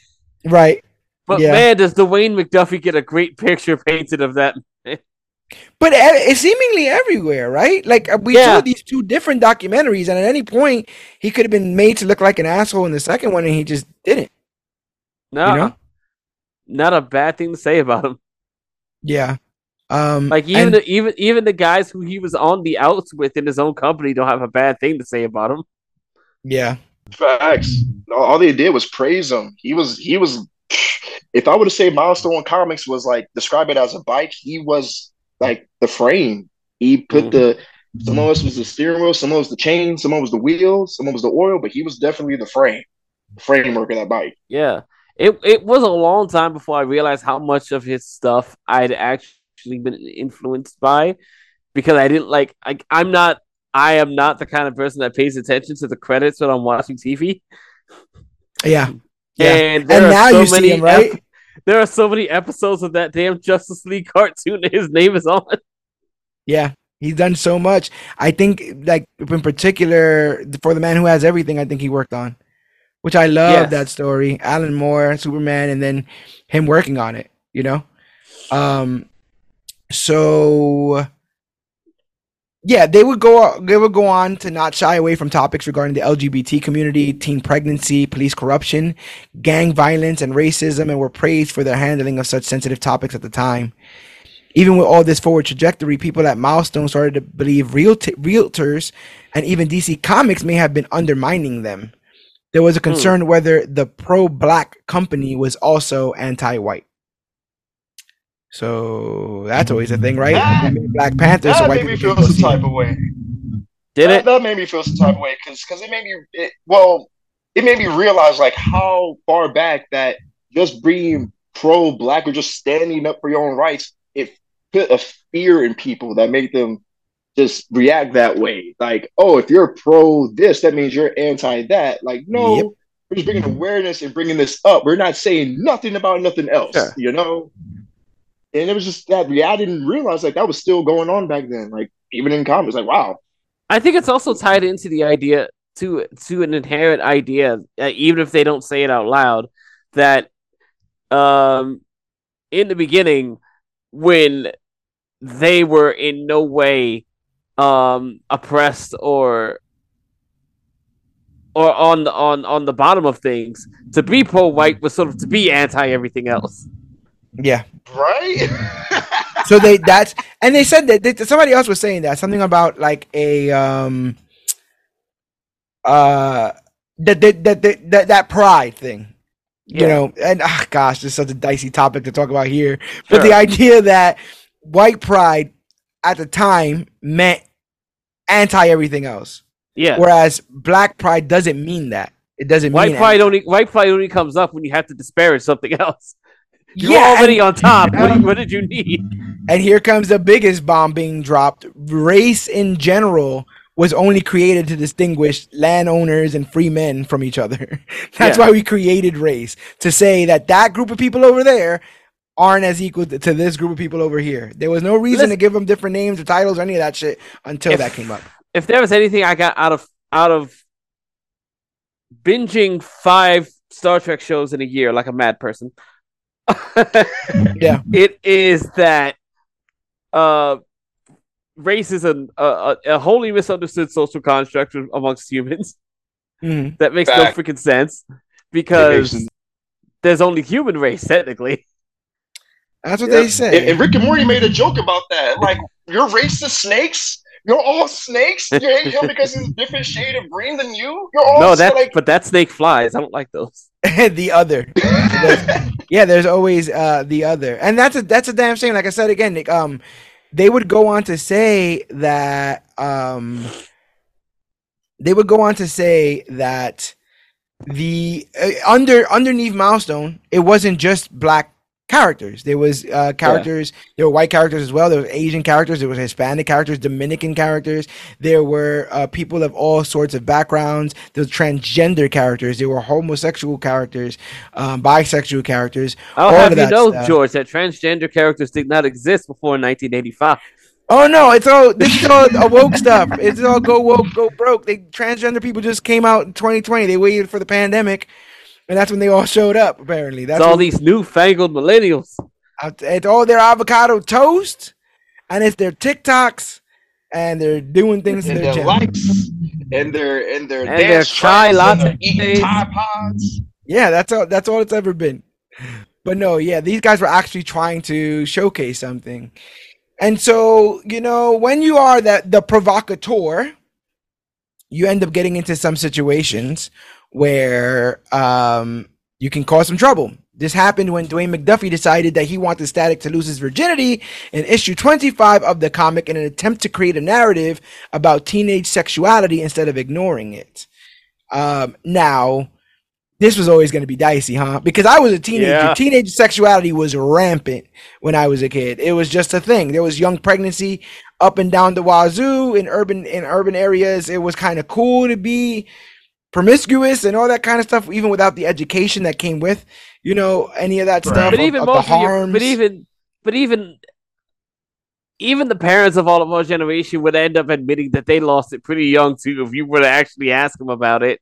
Yeah, but they lost it at the so at the ice cream social, I guess, or whatever. When they, you know, at the when they were doing the the the sock hop or whatever the fuck was going on with that. So, social. so My it was God. So, so it was a it was a different situation there.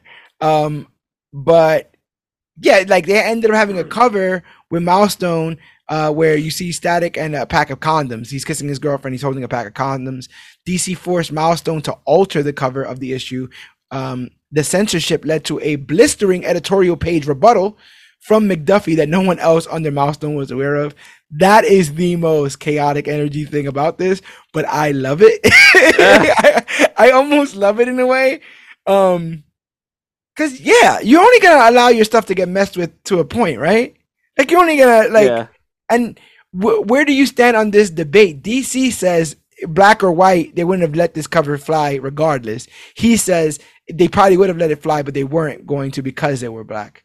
Where do you where do you sit on that whole thing? Because I do think that that dictates. I I feel uh, like if you look hard enough, you can find like proof of imagery with some of that stuff. I mean, I've seen Sue Storm's '90s outfit, bro. I've seen, yeah. I've seen, I've seen that, bro. It gets, it gets, it gets, it gets crazy. Oh yeah, no, the '90s was really risque with those costumes. so, what do you think? You think it was a black thing, A Rob, or you think DC was just trying to keep all his ducks in a row, keep things modest?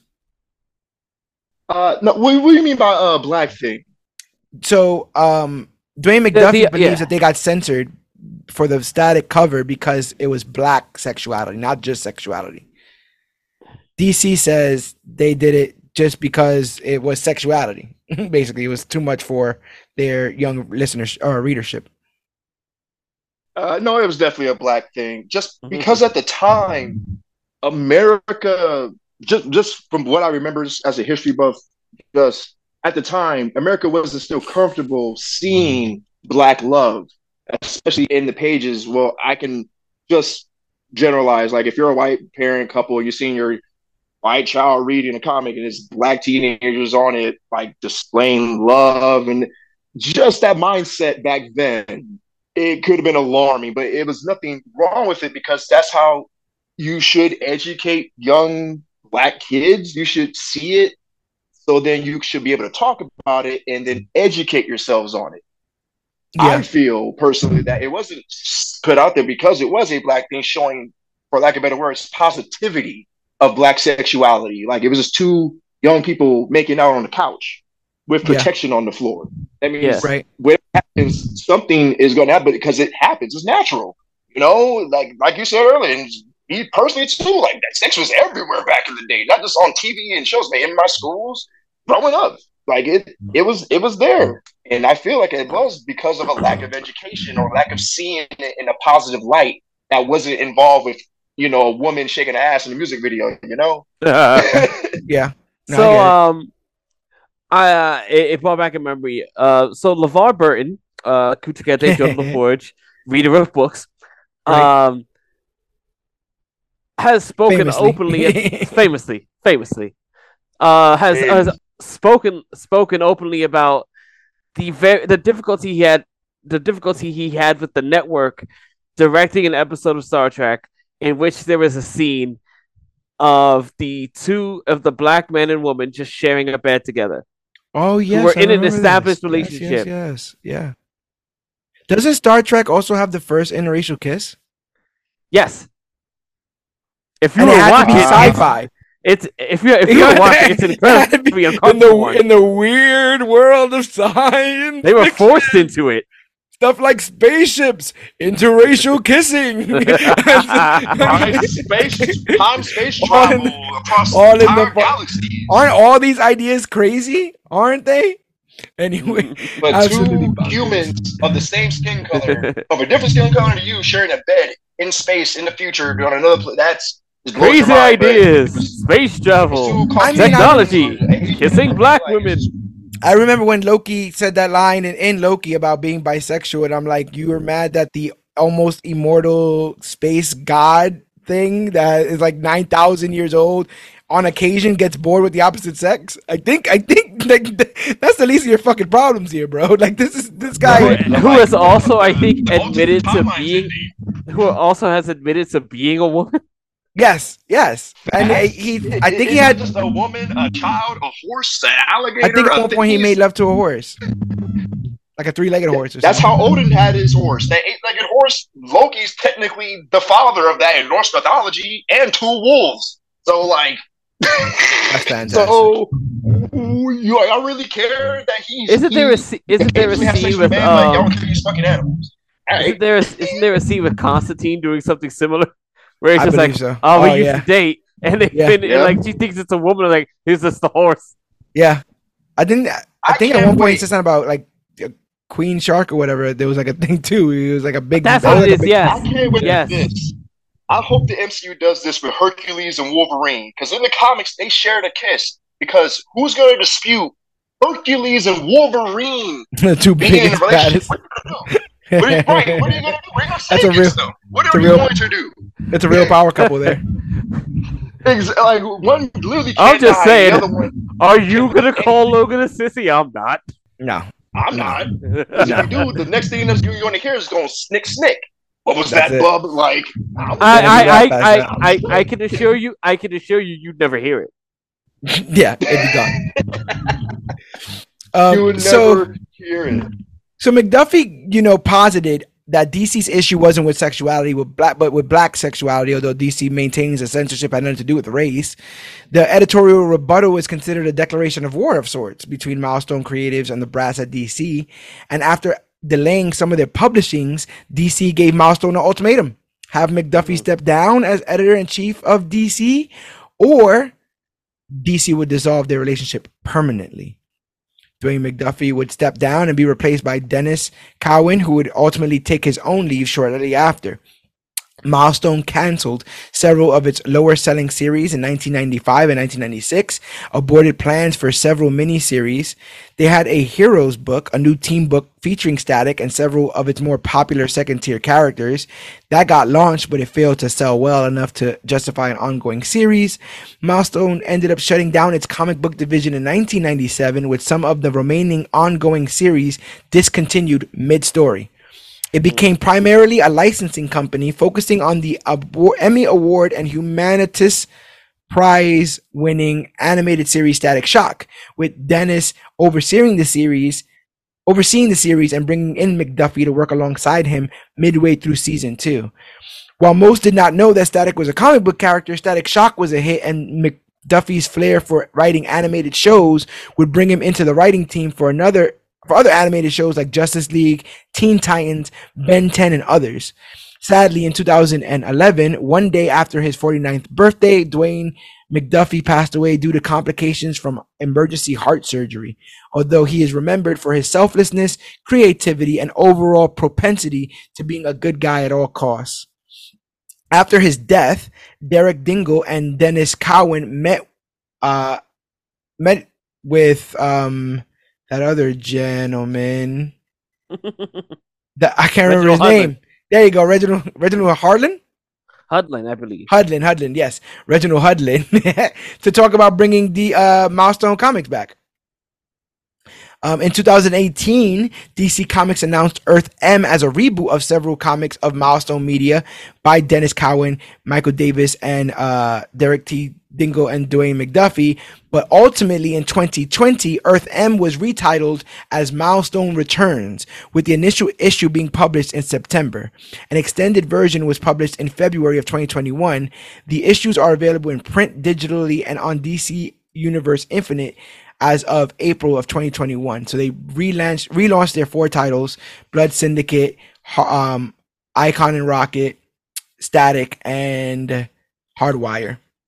Brand new series that are currently out on DC right now that you can read, uh, and they've ultimately created a what they call a milestone initiative, which is they're going out and looking for lesser known black creatives, writers, artists, almost passing it along because now Dwayne McDuffie is a household name. They want to make more Dwayne McDuffies in memory of Dwayne McDuffie. They want to bring in more creatives who love comic books but felt like they saw the ceiling. They couldn't create their own characters. They couldn't be, you know, black men helming their own books. And in an age of today where more and more uh, creators of color are coming out and are owning their own books through publishers like Image are creator owned, etc., and so forth. There's more of a market. There's more. There's more outlets for this kind of stuff. So I really, really like that. Not only that they brought it back, but they're making it a point to seek out lesser known uh, creators of color and bringing them in to extend uh, the milestone legacy. Uh, what do you think about the initiative, um, GT? about them bringing in lesser known uh, I mean, creatives. That that uh, that stuff's great. It it reminds me of um uh the, the best analog I can actually uh use for it is I I know when I was getting heavy into like Linkin Park and Linkin Park was getting very successful. Mm-hmm. You could tell that, huh? I was saying about like I was big into Linkin Park back in the day, still am. So, so you, so, so you'd remember this too, Rob. Like, you can tell that Mike Shinoda started using his success to start really shining a light on a lot of indie rappers that he could get on any work that he possibly could. And that and that's kind of what that reminds me of. Is like I've got this machine and I can bring in unknown guys on it who can hopefully benefit from the same thing uh, from the same things I have as long as they have an outlet because yeah. finding an outlet is very difficult, especially when you know you're only trying to work for the other two. What do you think about that? Yeah, what, what, do you think about a GT? Oh yeah, uh, A Rob. Um, I love the milestone initiative. As soon as I heard about it, I immediately thought of like all of my friends, family, just fans, followers, everyone that's just or black creators, creatives, because now just in this decade alone, creativity has blossomed into almost a new renaissance for just creation or just content creation in general, especially with AI out here now. It just makes it yeah. easier for any creator or any minority group or any just to put out their story or to tell stories of there are a certain group of people or race or just to get those stories out there. Like um, I Static Shock was literally my first introduction of knowing that there are African heroes. You know that there can be an mm-hmm. African hero, that there are African gods that give people besides the Greeks. You know, like yeah. that exposure is important, and it's important just to get more creators out there to tell those stories to further create the cycle of you know getting more content creators to create more stories. Like because it's not just about white stories not just about black stories it's about the world stories. Like there's so many people on this planet that need th- their stories to be told and milestone this milestone initiative is a good way to start that. And, and not you know just and just you know as the first were they the first black comic book owned company in america like just I, I, that's the biggest yeah, because that, that it, was huge back then. And it 100%. definitely means something to open a comic book and see those faces. Not even just the comic book ones, but the real ones of the of the of the of the writer and the artist, and just like like oh okay, it's it's not just a bunch of old white dudes. yeah, yeah, yeah and like we talk about, you know, we talk in jest about that Miles Morales issue, but that is symptomatic of, of what the problem is, right? Stories r- written inauthentically by people who mm-hmm. haven't experienced them, seemingly to try to close a gap created by bias, bigotry, and racism. yeah. So it's like you can't fast track. You can't fast track the diversity that you made a point to not want to have. So now there's a bunch Let of people who I can find the quote from that guy. Yeah, there's a bunch of people that want to um that probably wanted to succeed higher in comics and felt like there was a glass ceiling because you know of their the color of their skin and that's sad. So if if Milestone is going out of their way to bring in a whole host of creatives of color, I'm down for it. Um, you're gonna find that quote, GT. Yes, actually, I believe Uh, so this this that was like just an uh, an unfortunate situation that that whole what if book right? Yeah. Uh, there was a lot of like uh, how do you say like a lot of weird attempts at urban or or almost jive language coming out modern of modern language and yeah they were trying to do the, like modern slang which is the hammer had spray paint on it. Yeah. I think asgard had sneakers hanging from the from the rafters. Yep, and uh, Thor was wearing, Odin was wearing Tims. He was, oh black, he was wearing Tims. I'm like, yo, and never, uh, and never like how you would typically picture any New Yorker in the winter. There, there's Tims. They're not tied. He's wearing a yep. big like, but like black like puffy coat instead. But it's like, oh my bro. Right. Never did they just make Asgard the hood. yeah, right. like what? So the writer is this homie named like uh, Yehudi Mercado. He looks like this. Yeah. So it's not ah. even typically what I'd expect from this sort of situation. Right. But it's also probably not the guy to be writing this sort of thing. Yeah, if he looked like uh, um uh was it, oh, David Ortiz. If you like Big Poppy, it would have been a, it would have been a little, bit, a little bit different. A little bit different. and he goes, "While I've lived, I while I've lived a different experience through my own Jewish and Mexican background, of course, I still know inauthenticity hurts, and I'm sorry this failed on that front." You don't uh, say. Twitter lit that book up. and again, you know, like we were just talking about um the DC pro- power issue, right? The um yes. yeah. and they there there's some slang in the in the uh Wally Wallace West um Aqualad story, but it it feels real. It feels colloquial. It doesn't feel like something they heard in a music video or something like that. Right. You know? So yeah, yeah. I think the biggest the biggest lead that they bury in the at the end of this documentary is uh that Reggie guy is like, oh yeah, we got a live action fucking static thing on the way. And then they don't say anything else about it. And I was like, uh, is nothing? So as we know now, as of 2022, they have a live action Static Shock thing in the making, and they supposedly have a Dakota verse animated film coming out soon. Now, okay. I have heard rumors of that. To be in, to, to be honest, they probably should be tapping into this stuff, bro. If DC starting brand new, you might want to do this simultaneously. You know, you might want to, you might want to pump up some of these Dakota guys, and um, I don't, I don't know, man. I feel like now's not the time to to skip them again.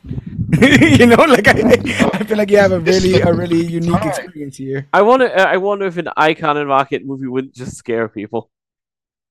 Oh, it, it definitely. So? Not only would it, but people would think Icon was made this year. People would say, right. "Wow, oh, why they have to make Icon?" This this is some like new woke idea. I'm like, dude, it's yeah. Like 2023 is woke. They came up with a black Superman, and he was a slave. They went out of their way to fucking make it, yeah, divisive. Yeah, it wasn't great. It's not good. An Icon movie would entirely, or Icon series would entirely slap. And as they're building this Dakota universe, they they're still building the Sandman universe. They're still building, uh, you know, their new DC line of you know. Hopefully, the new line of DC comics are better than the last. Sure, Fingers my crossed. personal opinion. Fingers crossed. Fingers crossed. But I am feeling a lot of new uh, the creators are coming out here for like just putting on these new black stories and just revamping the new the, the characters, giving them new fresh takes. You know, right. instead of just peppering them in an Eddie Justice League issue or Young Justice thing or big event. You know, these characters deserve their own stories, their own villains, their own trials and tribulations to conquer. Instead of helping Superman or Wonder Woman or Batwoman with some with some random shiz. right. Coming into town on occasion. Um, but yeah, I, I'm I'm so glad that they went and they struck out like this. It, it, it sometimes it is it is like it's inspiring to see that there are people that feel the same societal pressures that we do, but instead of buckling under them, choose to stand tall and help others deal with that same pressure. Um, it it is invaluable to see somebody that looks like me, that sounds like me in a comic. It's just what it is when it comes to that kind of stuff. Um, mm-hmm. And thank you, Milestone. Thank you, everyone at Milestone. Um, and we will see what the future of Milestone holds as they continue to write books, continue to hire more creatives of color, and continue to tell stories of color uh, in the near future. Speaking of near future, Ant-Man and the Wasp Quantumania is coming out this week, and we will be covering it in full next week as part of the Major Issues podcast. So you have to make sure that you are staying tuned for all that by following us wherever we are. Uh, the Major Issues Podcast is available wherever podcasts are found. That's Podbean, Stitcher, Podcast Addict, Apple Podcast app, TuneFind, YouTube, Spotify, um, and more. We, the easiest way to find us is to Google Comic Book Clique or Google the Major Issues Podcast, and we're the first ones to pop right up. But every single episode is available at comicbookclique.com. That's also where you can find our merchandise. If you hit that shop CBC link, it'll take you to our TeePublic, where you can get a piece of merchandise exclusively designed by me. Uh, we get a kickback for every item sold, um, and you get to rock something comic book clicky, which is pretty pretty cool. Um, hey. Past yeah, past that, if you guys want to help us, you can become a Patreon at patreon.com slash CBC Clubhouse. That link is also at comicbookclique.com. If you hit the support comic book clique button, it will take you to our Patreon. And for as little as 10 cents a day, $3 a month, you can help us keep the lights on here and afford the hardware and the software we need to produce content for the future. We are stretching ourselves out because we have officially hit 10,000 followers on Facebook, which means it's time to put the little boy toys away and we're getting ready to gear for some pretty big long form content. And that means experimenting that means new programs that means new editing all that stuff. And your donation no matter how big or how small helps us get there. The biggest donation that we've gotten since the day this started is word of mouth. Tell a friend to tell a friend about this podcast. Tell a friend to tell a friend about us all over social media facebook.com slash comic book clique instagram at comic book clique or you can use that hashtag comic book clique to talk about the newest hottest latest and greatest things to come to comic books and comic book media i've been to the future where we do become the best but i can't tell you how we do it and if i do i'll mess up the timeline and next thing you know uh, the rock is playing captain america and nobody wants yeah. that so exactly bro oh don't don't right. yeah, Ezra Miller's so, playing like somebody's playing Hulk yes, get on the bandwagon before the bandwagon gets full. We are also over on Twitch having a blast at Major Issue CBC over there on Twitch, but we're not the only ones over there on Twitch. A Rob, tell them where they can find you. Yo, you can find me on basically every social media. You can find me on Facebook, Instagram, Snapchat, Twitter at A Rob the Marvel Guy. I am also over at Twitch. I'm also over on a Twitch, uh, Mega Avenger 26. I'm currently streaming the new game, uh, Marvel Snap. It's a strategy RPG kind of card game. You wanna, you know, download the game and play it, catch these hands from me? Hey, sign up. Where can the people find you, GT? Uh, we, we need to get you to teach our buddy Dan how to stream those mobile games because he has a hard time with it. Yeah, heard yeah. that. um, uh, I'm I'm on Twitter as a Rebirth GT. If anyone wants to get on there and just argue with me about the I don't know sci-fi television and, and comic books. So. Gang, gang. And also make sure that you guys are listening to the Dirt Sheet Radio podcast and following Dirt Sheet Radio on Facebook. There are our pro wrestling brothers from other mothers, because that's usually how that works. But they're over there killing it. They're constantly growing. So make sure that you're helping in their growth and helping in ours as well. But my name is George Serrano, aka the Don. Uh, Um, Griffey A-Rob Thomas, the aka Marvel Oh. What, what, that's, well, We'll try, well, you let's, let's, let's try this one more. Let's try this one more time. My name is Oh, George thank Serrano, aka the Don. My name is Griffey Thomas, aka GT Rebirth. and I'm A-Rob the Marvel Guy. This is this. See how hard it is to get minorities on the same page. And this Oh, has been our milestone generations recap and review. And remember, whether you're white, black, brown, blue, green, or anything in between, remember that you matter. Remember that your story matters. Remember that you are part of the clique. And always remember that you, yes, you are worthy.